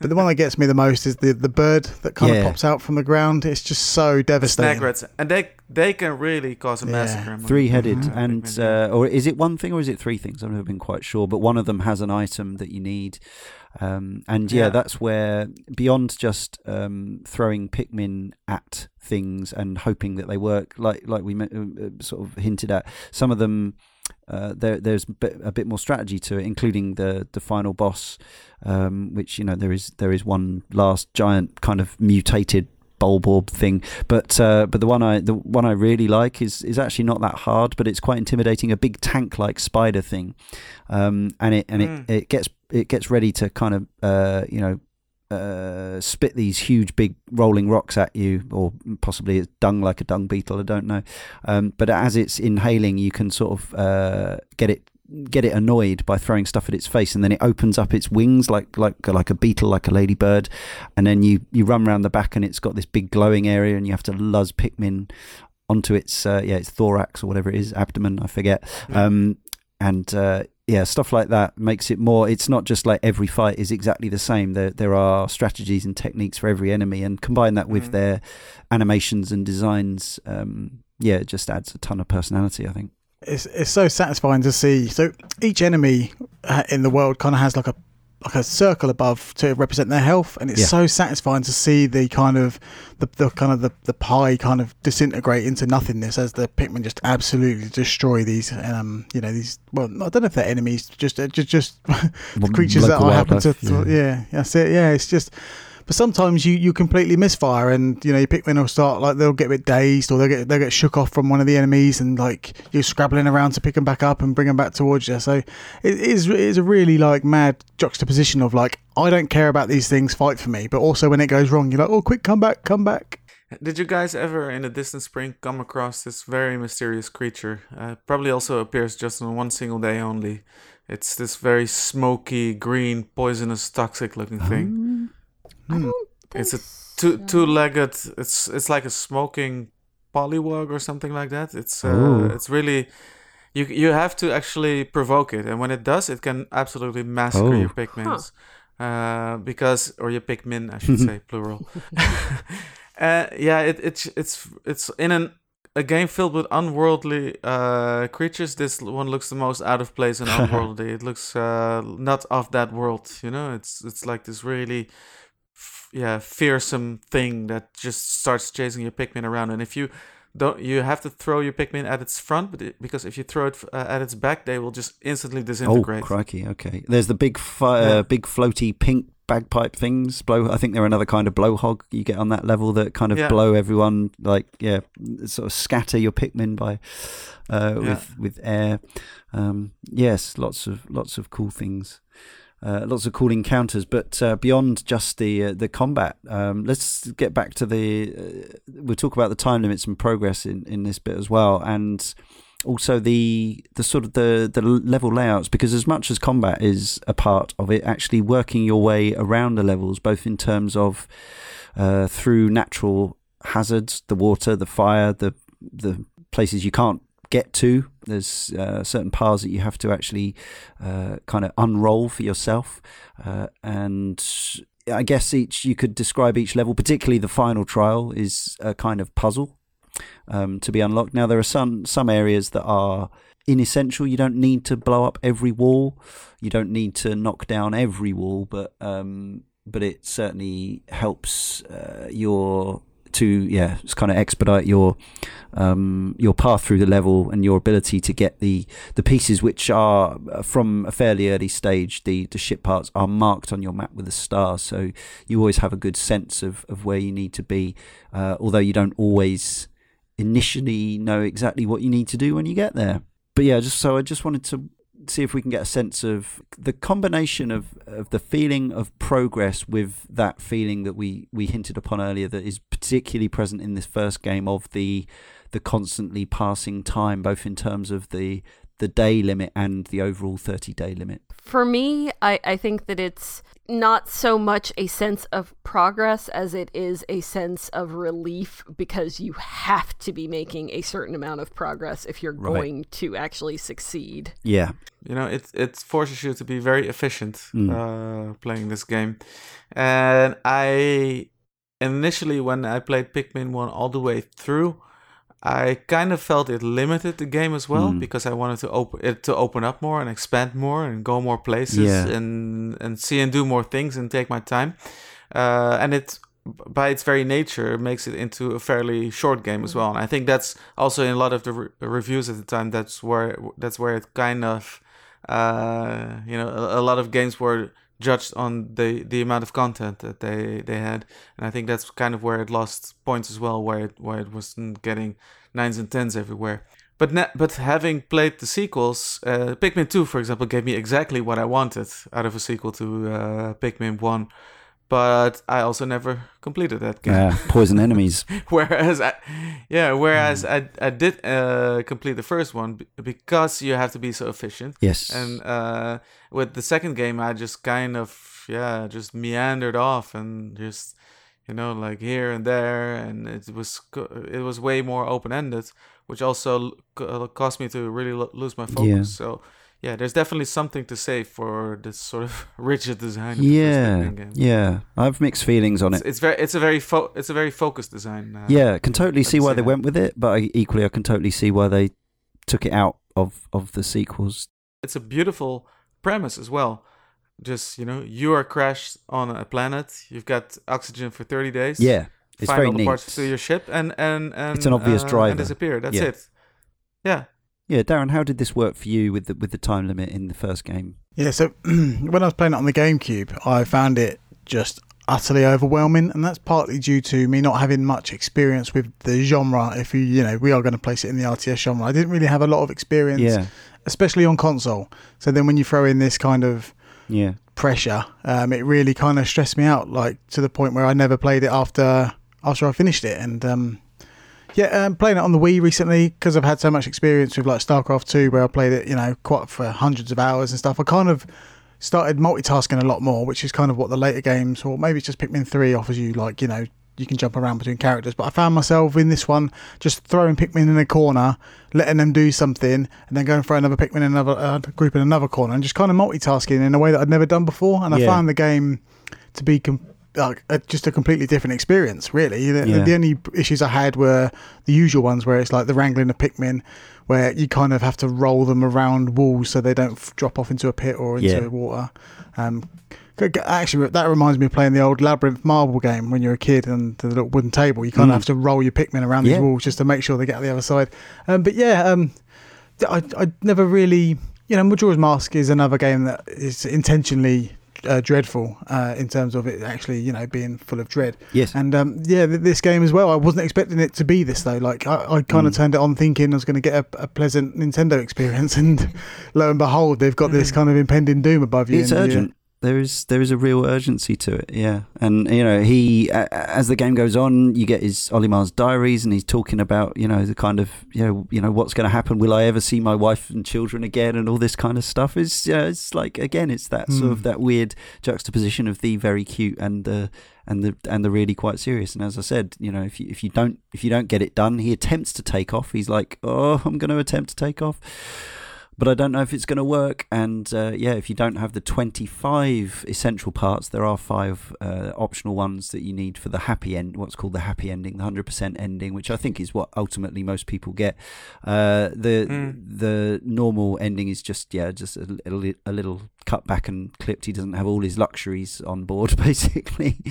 yeah, and he just kind of rushes off, and that's it. Uh, so yeah, there, there's there's different endings to to be seen um, depending on on how well you do it. But what I found is that having only completed, having played all three games, but only having c- completed Pikmin three, which I found more accessible for various reasons. Uh, the controls and, and the visual side of it, I think, helped.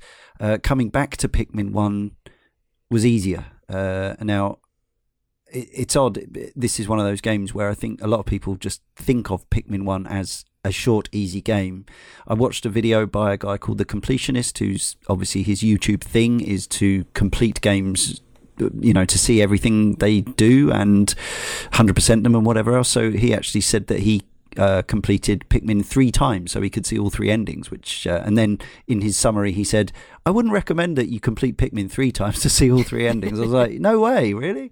Uh, especially as you, he says, especially as you can watch the endings on YouTube. I was like, "Yeah," um, but there you go. That's his thing. You know, we do our thing, and that's cool. But uh, it's odd because people describe this game as being yeah, it's one of those games that gets simultaneously described as being tough and and also short and easy. So um, your mileage may vary, as we say. It's it's Tough, short, Yeah. and easy. it's also very moreish though. Like once you've got a handle of how the game kind of plays, you kind of want to see the next day because Yes. it has like its own natural cliffhanger, if you want to call it that. So like when you do a day, you can kind of see Yeah. the next day in front of you. Like, well, I've Yeah. gone, o- I've gone over there. Plan. There's a thing over there, but and then so Yeah. the day two kicks off, and you're like, right, I'm going straight over there, and it, it is very moreish in the fact that you know, despite Yeah. all the, the stress and tension, like you do want to go over there and see what's up because yeah. you know th- there is kind of a fog of war in in if you want to use that term. It's You probably Yeah, it's indeed very h- hard to stop playing sometimes. Yeah, Yeah, you start to uh, you start to get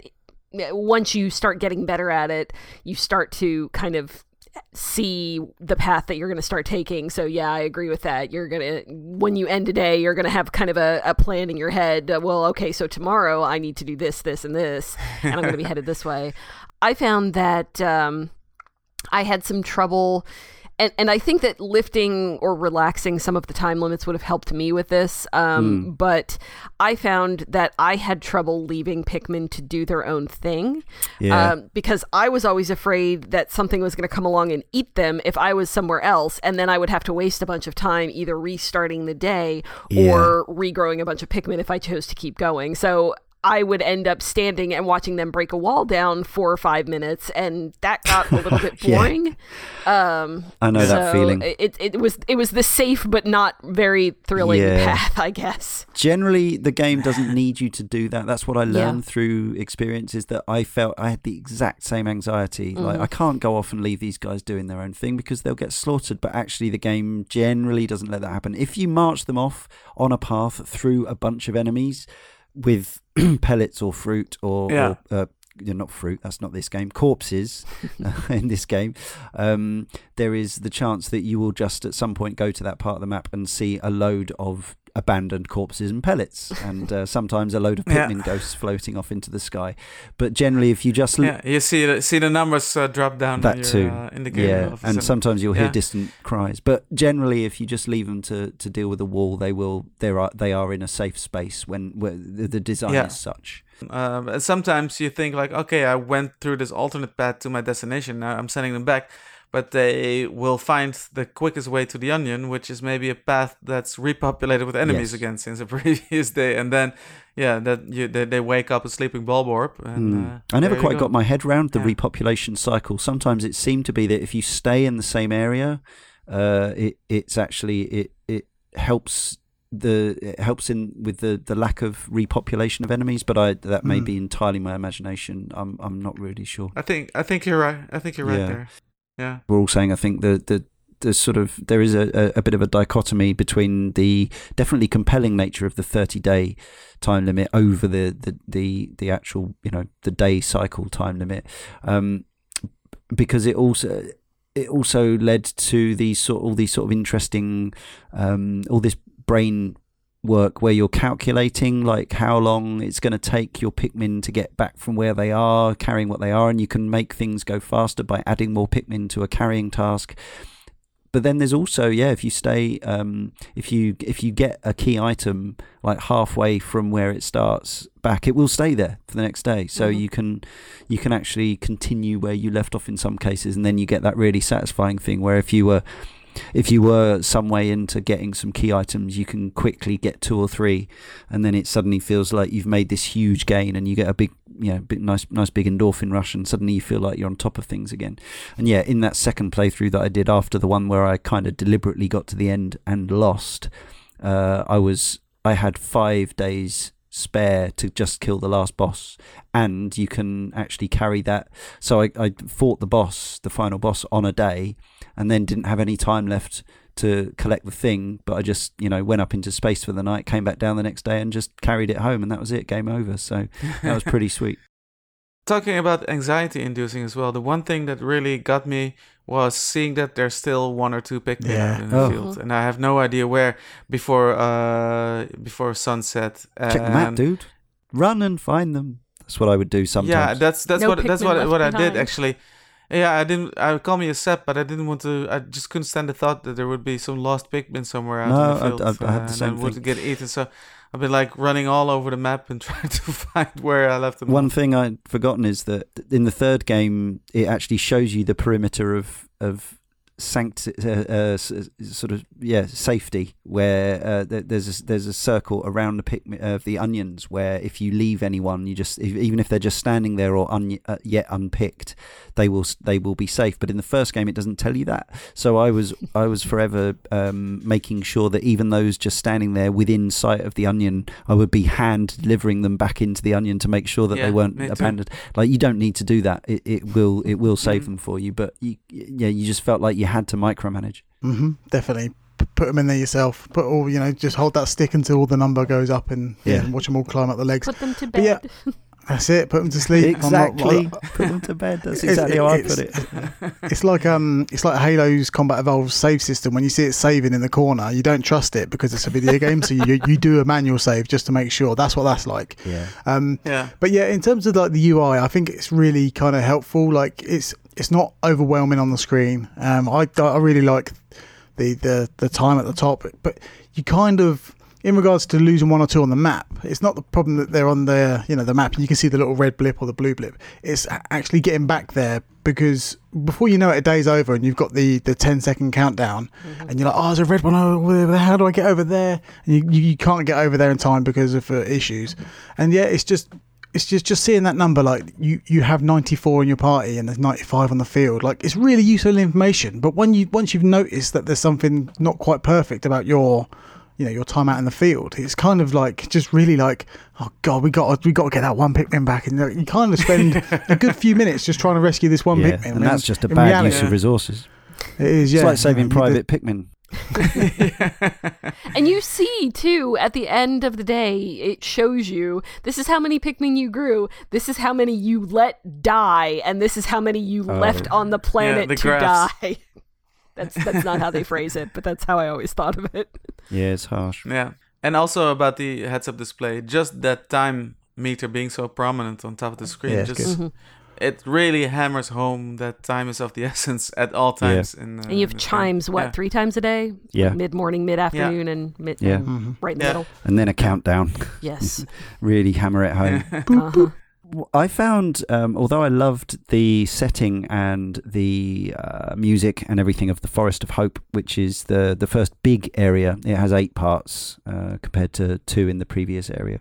I found that the it, there seemed to be perhaps too many bombable walls in that area uh, to. I mean, yeah, I got it all done in the end, but that you have to. It's really quite convoluted. You really have to go around the houses to get bombs, uh, yellow Yeah. Pikmin bombs to bomb the walls. You have to uh, kind of hop down several ledges. You have to kind of um, avoid avoid drowning. Certain. I mean, that that's really uh, that's kind of the theme as the, as the game goes on. Is there are as well as it being an RTS, there are big puzzle elements, which is I how do I get this coloured Pikmin to this area when it can't go through water or fire or Yeah. whatever. The, the, we haven't said the red Pikmin are invulnerable to fire. The yellow Pikmin go higher when you throw them, which is often essential, and the blue Pikmin obviously can go through water. And I'm Um, not sure that they always tell you all of those things, do they? Because It it I- I tells mean- you as you go Yeah. through the game, but only sometimes Yeah. after you've. like I don't know, of- I don't re- recall ever seeing the part. I, I mean, and I, and I know that this is true, but I don't remember whether it's because I looked it up or found it somewhere or Yeah. did what. But like the the thing that you said about the yellow Pikmin being able to be thrown higher, that's absolutely a thing that you need to know. But I really don't remember them ever having said that in the game. I'm not sure it does actually. Uh, it's in it's in Olimar's is. uh, Is it? journal. That makes actually. sense. He, yeah, uh, but sometimes yeah, he, yeah. he the, his observations about the nature of the Pikmin don't come until a long time after you've Yeah. needed to know Figured that. fiddle it around out, Yeah, yeah, Yeah. By the way, dummy, Yeah. you can chuck this thing up higher than you think you can. yeah. Yeah, so so it's not an RTS game; it's RTS a la Nintendo. Yeah, So basically, with, yes. with lots of pu- puzzle puzzling uh, and uh, yeah. yeah, you get. Uh, we should say you also get. Uh, there are uh, certain uh, flowers in some of the uh, areas which you can uh, you can chuck in a color Pikmin and it will spew out other color Pikmin, Hmm. and that's uh, that's needed to solve a, cut, a couple of the of the puzzles. I couldn't tell you which. There's a, the whole thing about the 25 essential items and the five non-essential is you don't know uh, until it gives you a rundown at the end, like which was which. Now it's sort of obvious because the non-essential items are things like his comfortable seat, um, or it's like a rubber ring or whatever. Whereas the the obviously essential items are things like um, uh, radiation The shielding, engine, the engine. Yeah. Um, so, but you can check what things are before you go to the trouble of. Uh, lumping them all the way back to the ship, so yeah, that, that's another sort of layer. But I, I think most people will either not get enough parts or get all the parts. I don't think too many people will Mhm. end up with like tw- 20, 28 parts or something. You kind of you kind of get there or you don't. I think for the most part. Hmm. Suits from the forum continues. The game I feel only really gets going once you unlock the fourth area, Distant Spring.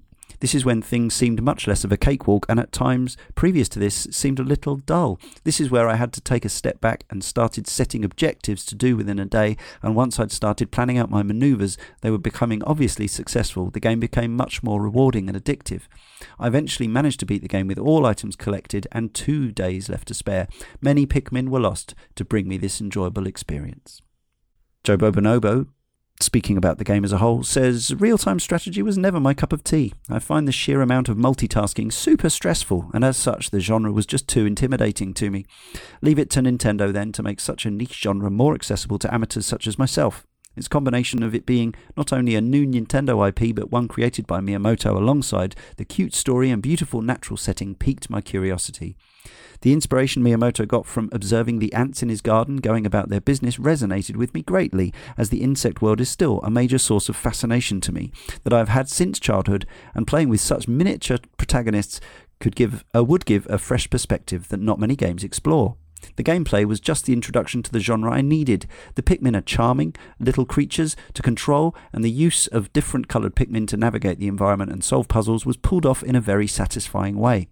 I could multitask here with no difficulties, with one group breaking down a wall, another harvesting prey to make more Pikmin, and yet another gathering ship parts. The difficulty curve was satisfying, with new challenges being introduced as you were getting used to the mechanics at a nice pace. The 30 day structure brought on that stressfulness that I usually associate with the genre, but surprisingly, I collected all the parts well within the time limit. Bosses were always fun to fight, and like everyone else, I was heartbroken seeing the little Pikmin souls float away as they were crushed by some giant beast. So, seeing how I enjoyed Pikmin so much, have I now become more into real time strategy? Oddly, no. Aside from having steeper difficulty curves, I find the likes of Age of Empires, Command and Conquer, and StarCraft also do not appeal to me from an aesthetic viewpoint. A large part of Pikmin's appeal was you controlling these cute tiny creatures surviving in the wilderness on a miniature scale. That just seems to be Nintendo's way, taking nearly any genre and making it appeal more universal. I would recommend Pikmin to anyone who wants to try something a little bit different. It is still to this day one of Nintendo's more unusual franchises and is a great example of how unique the results are when Nintendo tries something a little outside its comfort zone. Thank you, Jobo. Uh, yes, yeah, so we've talked about the endings. Uh, there is a challenge mode. There's not actually much extra content on this disc in this game at all. The challenge mode is simply uh, once you've finished the 30 days one time, doesn't matter even if you get the bad ending, you unlock it, and it is how many Pikmin can you grow in a day? And there's a little high score table. Uh, yeah, I had one go. It was all right, you know, it's more Pikmin, but um, uh, even I think even with say online leaderboards, this wouldn't be much of a draw. I think there's almost a there's probably almost a, a top limit you could get on any stage anyway, due to the nature of the resources. Could be wrong mm-hmm. about that. Th- this mode reminds me of when I was uh, very young playing RTS games, and I wasn't really even back then, like, RTS games were quite stressful. So then I'd always play a skirmish against uh, AI, oh, and yes. you team up with your mate, and you do like you know you do a comp stomp, computer stomping thing, and you just it, there was no kind of commitment to the game other than you were going to build loads of units and just sack them off in a in a war. That's what this kind of mode was when I tried it out today. It was kind of like non-committal Pikmin, like you, there's no attachment from day to day. Yeah. You know, you just you just dropped in a level, and uh, yeah, you you you're tasked with just. Uh, growing as many Pikmin as possible. And it's just kind of like, you know, it's tr- training wheels for people maybe who aren't comfortable with the game. It's just an, an, another to way to play. first. well, yeah, that's, that's, that's a bit rubbish then, isn't it? But in, in my head, yeah, it was kind of like you know. um yeah, just like a skirmish in Command and Conquer yeah, stuff. They expanded uh, on, on extra modes in the sequels. We'll talk about those when we cover those games as multiplayer as well, and, and MH Ninja Bear from the forum says, I cannot ac- accurately recall when I first played Pikmin. I'm fairly certain I got my hands on it soon after its release date, but I was a young child and doubt I comprehended the mechanics. I know around the beginning of high school my twin played most of the way through it and I casually observed. Now, at 22, I bought a GameCube to access my inaccessible but decent GameCube library. Upon booting up the game, I was greeted with what had become a nostalgic tune and was determined to guide the newly stranded Captain Olimar on a world spanning adventure. I knew enough about the game going in this time to understand what it was I should do, that being raise a plant army to conquer nature and reclaim the parts of my ship. I also remembered that this game provided a timer to make sure I travelled this beautiful world with purpose and not get distracted sending my flowery fleet on a quest to subjugate the local wildlife. Exploring each map provided new and fun challenges for Olimar and the Pikmin. For the most part, finding ways to wrestle away parts from nature and back to the Dolphin provided a decent level of challenge. I found the gameplay to be intuitive, and with the help of some maps, I was able to leave the planet with Pikmin in time, well before life support on the Dolphin failed. I'm sure some would say that using online help takes away from the challenge, but Pikmin and Olimar's journey more than made up for a curbed challenge.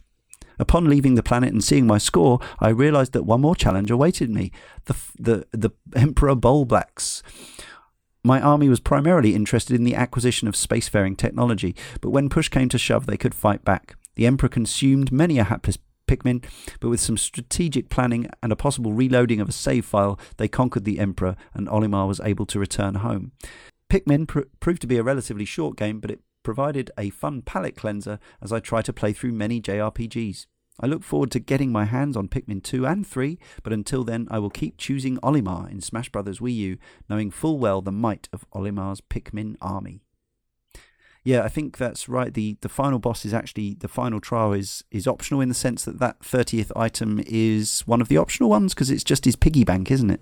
So you could complete the game and get the twenty. Yeah, you can get like a twenty nine part average ending without battling the final boss. Or battling on the on on a final day and uh, not having time enough to bring the piggy bank. Oh, that would be sad. Yeah, I didn't realize until after I'd scrapped it out with Emperor Bulblax that there's a ton of yellow Pikmin bombs up and around the, the area that you fight him in. So I was fighting him in the traditional way by hurling Pikmin at him, but you can actually go and get uh, bomb rocks from around the place. There's a load of them, and that will obviously chip away at his uh, his rather massive energy bar disc rather more quickly, uh, although possibly sacrificing a few Pikmin in the blast radius as you go.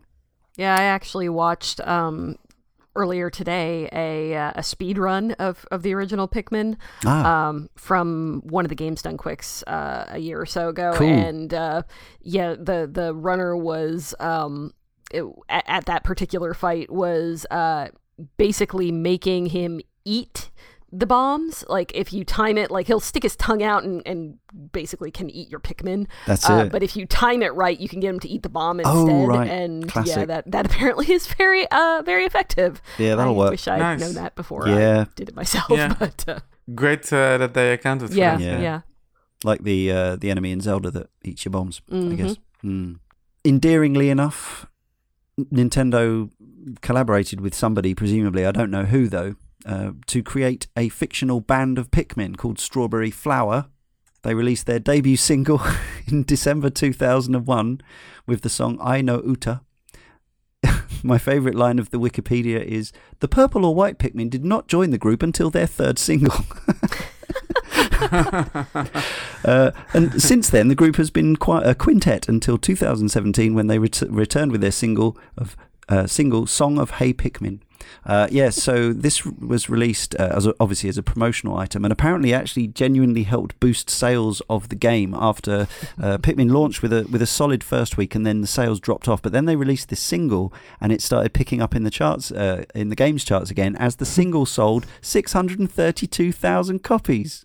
that's adorable. I know. Bless. Uh, we'll probably close the show with a uh, a snatch of that one. Craig from the forum says Pikmin for me is a wonderfully charming and vibrant game that makes me ooh and ah in wonder at its playful spirit, but also turns me into an anxious, nervous wreck. I've no problem with the time limit. On the contrary, it's a nice way to frame things, gives me the little kick I need not to dilly dally. And with a developer like Nintendo, I was never in doubt that they gave me the time I needed. The problem is the Pikmin, the heartwarming, naive, loyal Pikmin. There is so much character pushed into their designs, and with how much they move and sound, that you kind of start believing that they are living things, helping you, and you let them down. You always let them down. I hate to see my Pikmin die. It sounds silly, but I get a knot in my stomach when I see that little Pikmin ghost, and I know it's my fault. I don't care when Kratos falls to the hands of Zeus or Mario plummets from another cliff to a grisly end, because I am that character. But with Pikmin, it's not me that's dying, it's these little guys who have placed their trust in me, who work selflessly to help get me home, and it's my job to keep them safe, and I let them down. The worst part is their death cry. It's not a scream of anguish, nor a yelp of pain, but their final breath is a gasp of mild disappointment. I'm sorry, guys. My, I'm getting a little bit misty eyed here. So many Pikmin. And did you did you read the the the translated lyrics of that Ai No Uta No. so- song? It uh, delves into the mind of uh, in the psyche of the of the Oh, Pikmin, okay. So I would definitely recommend it. Yeah, it's uh, it's uh, even more it's even more heartbreaking. no. Yeah. Oh, no, I don't think I can. uh, in brief, then, some three word reviews of the original Pikmin game. Called PM, uh, frustrating sentient plants. MH Ninja Bears fighting Flower Force. Alitkfire says Captain Carrot Lemmings. Lemon Leroy says, "My disposable friends." Oh, Ryan Scully says brazen animal sacrifice. Animal? Are they animal? We've, partially. we've, we've been through that. Vegetable. well, uh, Bearfish Pie says alien plant feud. So That's- you never know. Little that's column A, little little from column B. In an in an unusual move, I've allowed Bearfish Pie twice because uh, this is a good illustration of the kind of three word reviews we've we've always been looking for because it's a terrible pun. Uh, real thyme strategy, thyme as in as in the herb. Nice. Sir Q, endearing genre bender. Jump. Cancel. Podcast. Says uh, true Nintendo genius. And Ben Monroe says more Pikmin, please. Will there be more? We were wondering earlier whether there might just be a chance of an HD compilation of the three Pikmin games Hmm. on Switch. Oh, that'd be so. They, they've been talking about Pikmin 4 for ages. They, Yes. they- during the Wii U life cycle, I think Yes. they said at one point it's coming soon. Yes. and we have seen nothing. I of it, so- that was what became the Hey Pikmin thing, but I don't know. Hmm, I don't know. I guess it does enough for them, but I mean, I, you know, probably Pikmin Three didn't sell that many copies because it was a Wii U game, uh, was Wii and U game, I, yeah. I think they are shying away from bringing absolutely everything that was good on the Wii U to the Switch, lest it become. I don't see Why- why they. I mean, Well, they might I as well why, at this yeah, point. why not though? I agree. I agree, and uh, you know, it's w- Tropical Freeze has done well even at even at full price. So I, yeah, I, I guess maybe they feel it will make the Switch look a little tawdry or something as a as a resource for ports. But you know, it's everyone's everyone's buying remasters anyway. So um, I yeah, a, an HD trilogy collection of, of the first three in the in the run up to the release of Pikmin Four would be absolutely perfect as far Mm. as I'm concerned. Uh, there would be some, some considerations again with controls and stuff, obviously, and you wouldn't have the Wii U's screen and yada yada. But um, there are ways it can be done. Just referring back to uh, the sort of the, the thing I hinted at with, with Miyamoto talking about the first game, uh, as much as I think we've been you know generally quite positive about it. Uh, in an interview with Stephen Totilo for uh, Kotaku in 2013, Shigeru Miyamoto said, "In a sense, I almost feel sorry for the people who played Pikmin One. What I really feel like is that in Pikmin 3, which was uh, fresh at the time, we've finally been able to include all of the elements that I wanted to include in Pikmin 1. Oftentimes, when you talk about movies, people say, oh, the first one was the best. I feel Pikmin 3 has become sort of the ultimate version of Pikmin 1 if we'd had more power. So we'll talk about the merits and, uh, and any demerits of Pikmin 3 in that show. Possibly in a couple of years' time, but uh, but I think um, there are other comments about uh, from Miyamoto regarding that he I think he yeah he felt that the actual the restrictiveness of the initial game was um, was a mistake in some ways in, in it was a mistake in that it put off people from continuing to play it. Um, so even if even if he sort of swears by the design of that I guess if people when you're making a game for people to enjoy if more people are being turned off by an element than are being motivated then I guess you have to concede that maybe it's not right. I don't know. Yeah, I think it's a very Nintendo thing to go for greater and bigger accessibility. Um, Definitely. yeah. And it's also, of course, always a little bit um, of a PR thing to praise the most recent game. most. Absolutely, yes. Nat- naturally, it's always yeah the latest. uh, You you've got to make out that it's it's your favorite and the best, even if yeah. But I, I, I feel he was probably being genuine. I don't know. Anyway, let's see if we can summarize the original Pikmin. Uh, Michiel, it's been a while since you played it, but uh, you obviously have strong feelings and memories. So if you'd like to sum up, Yeah, um, back when I played Pikmin all the way through, um, I did so. Uh, I really liked it. Never really felt uh, the urge to do so again. Although I always kept the game in my uh, in my library or in my uh, collection, and I played a little bit with the kids. I played a little bit with my wife. You know, not all the way through, but just a little bit to just show them uh, show them the Yeah. game.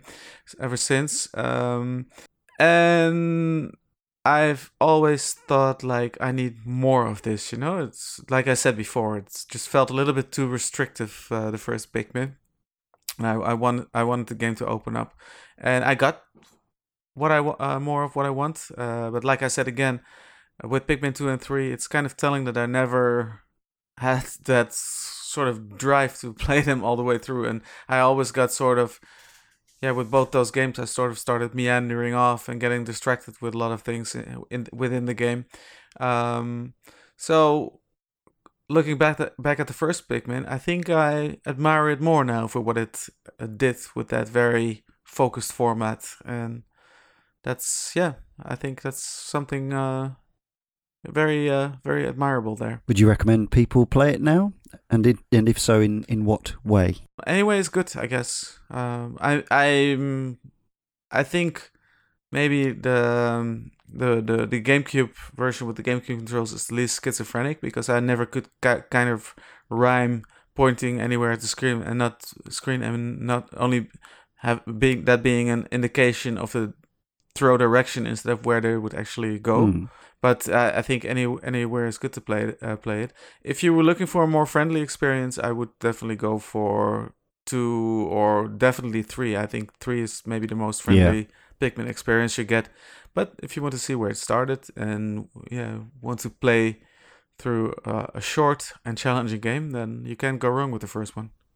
Thank you. Yes, even though it's taken me, it's another one of these games that's taken me 16 years and the podcast uh, imminent for me to actually go back and finish it. I'm so pleased that I did. I found it incredibly compelling and charming. And I think, in terms of atmosphere and general adorability, it is definitely one of my favorite Nintendo kind of properties.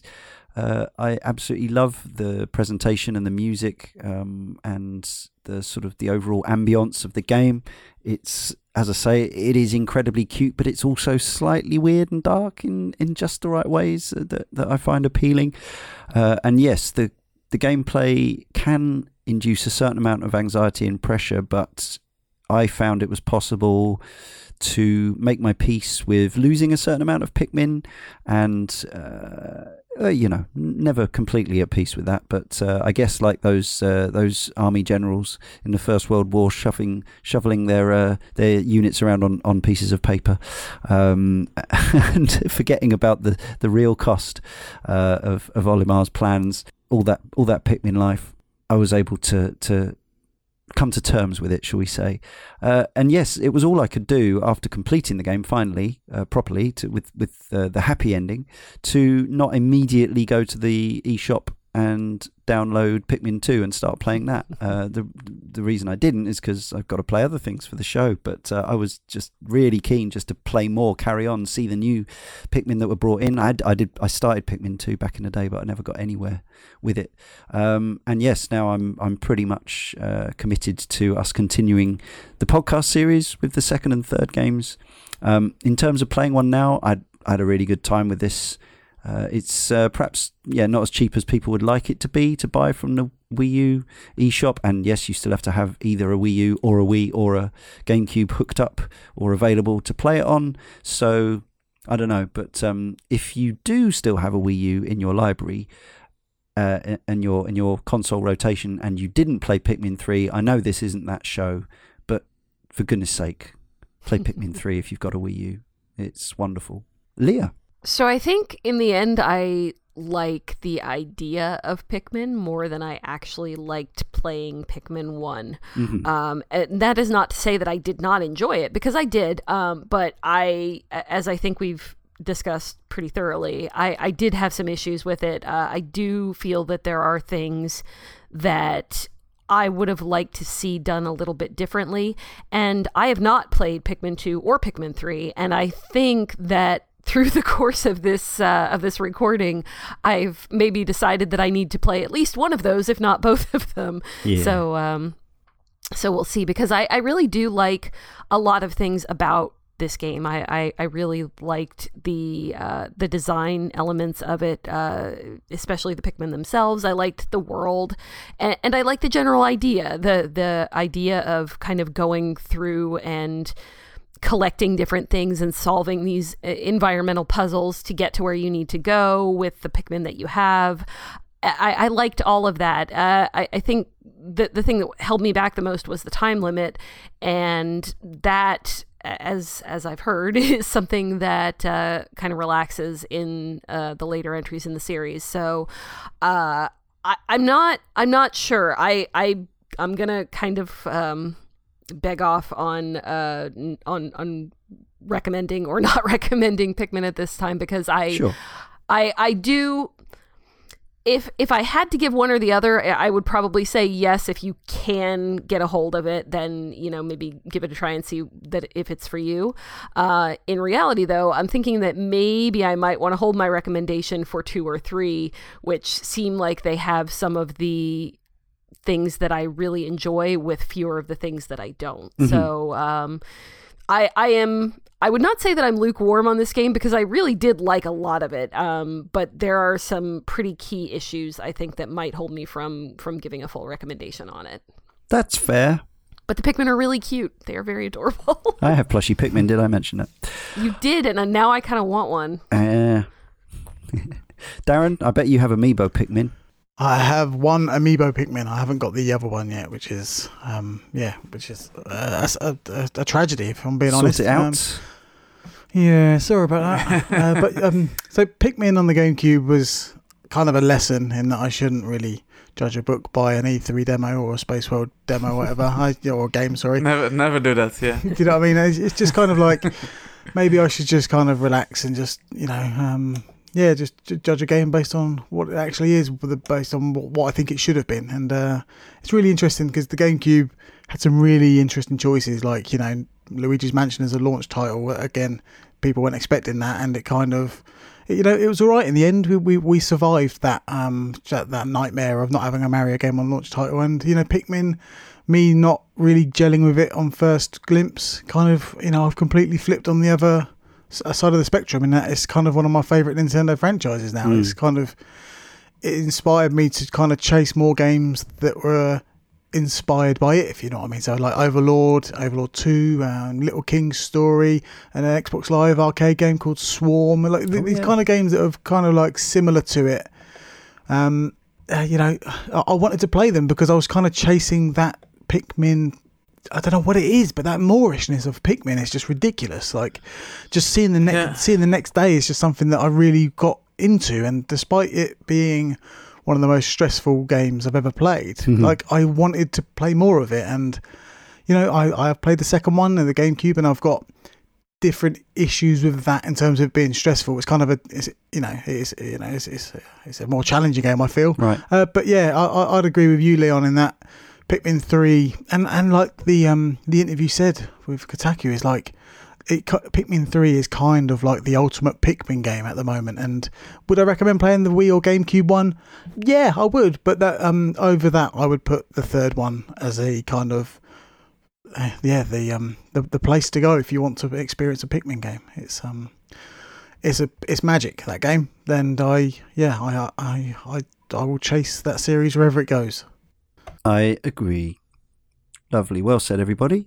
So it remains for me, Leon, to thank Darren, Leah, and Michiel, as well as all of our correspondents, as always, Editor Jay, and to all of you for listening. If you've enjoyed this podcast and appreciate the efforts we put in every week, please subscribe, rate, review, or best of all, head over to patreon.com slash Rinse. Donate a dollar, get every podcast a week early, uh, and an exclusive monthly mini cast. Next time, in issue 322, our travels through the solar system continue to Mars and Jupiter for our Zone of the Enders podcast.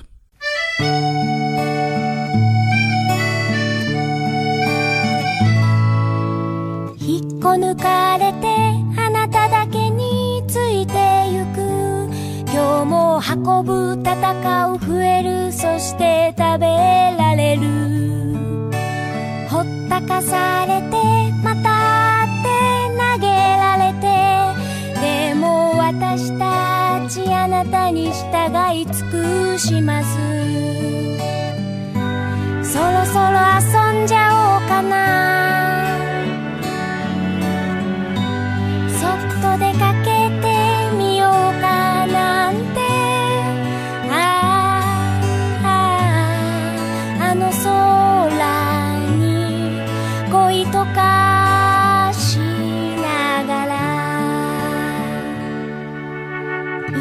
んな命が生きているこの星で今日も運ぶ戦う増えるそして食べられる。引っこ抜かれて集まって飛ばされて。でも私たち愛してくれとは言わない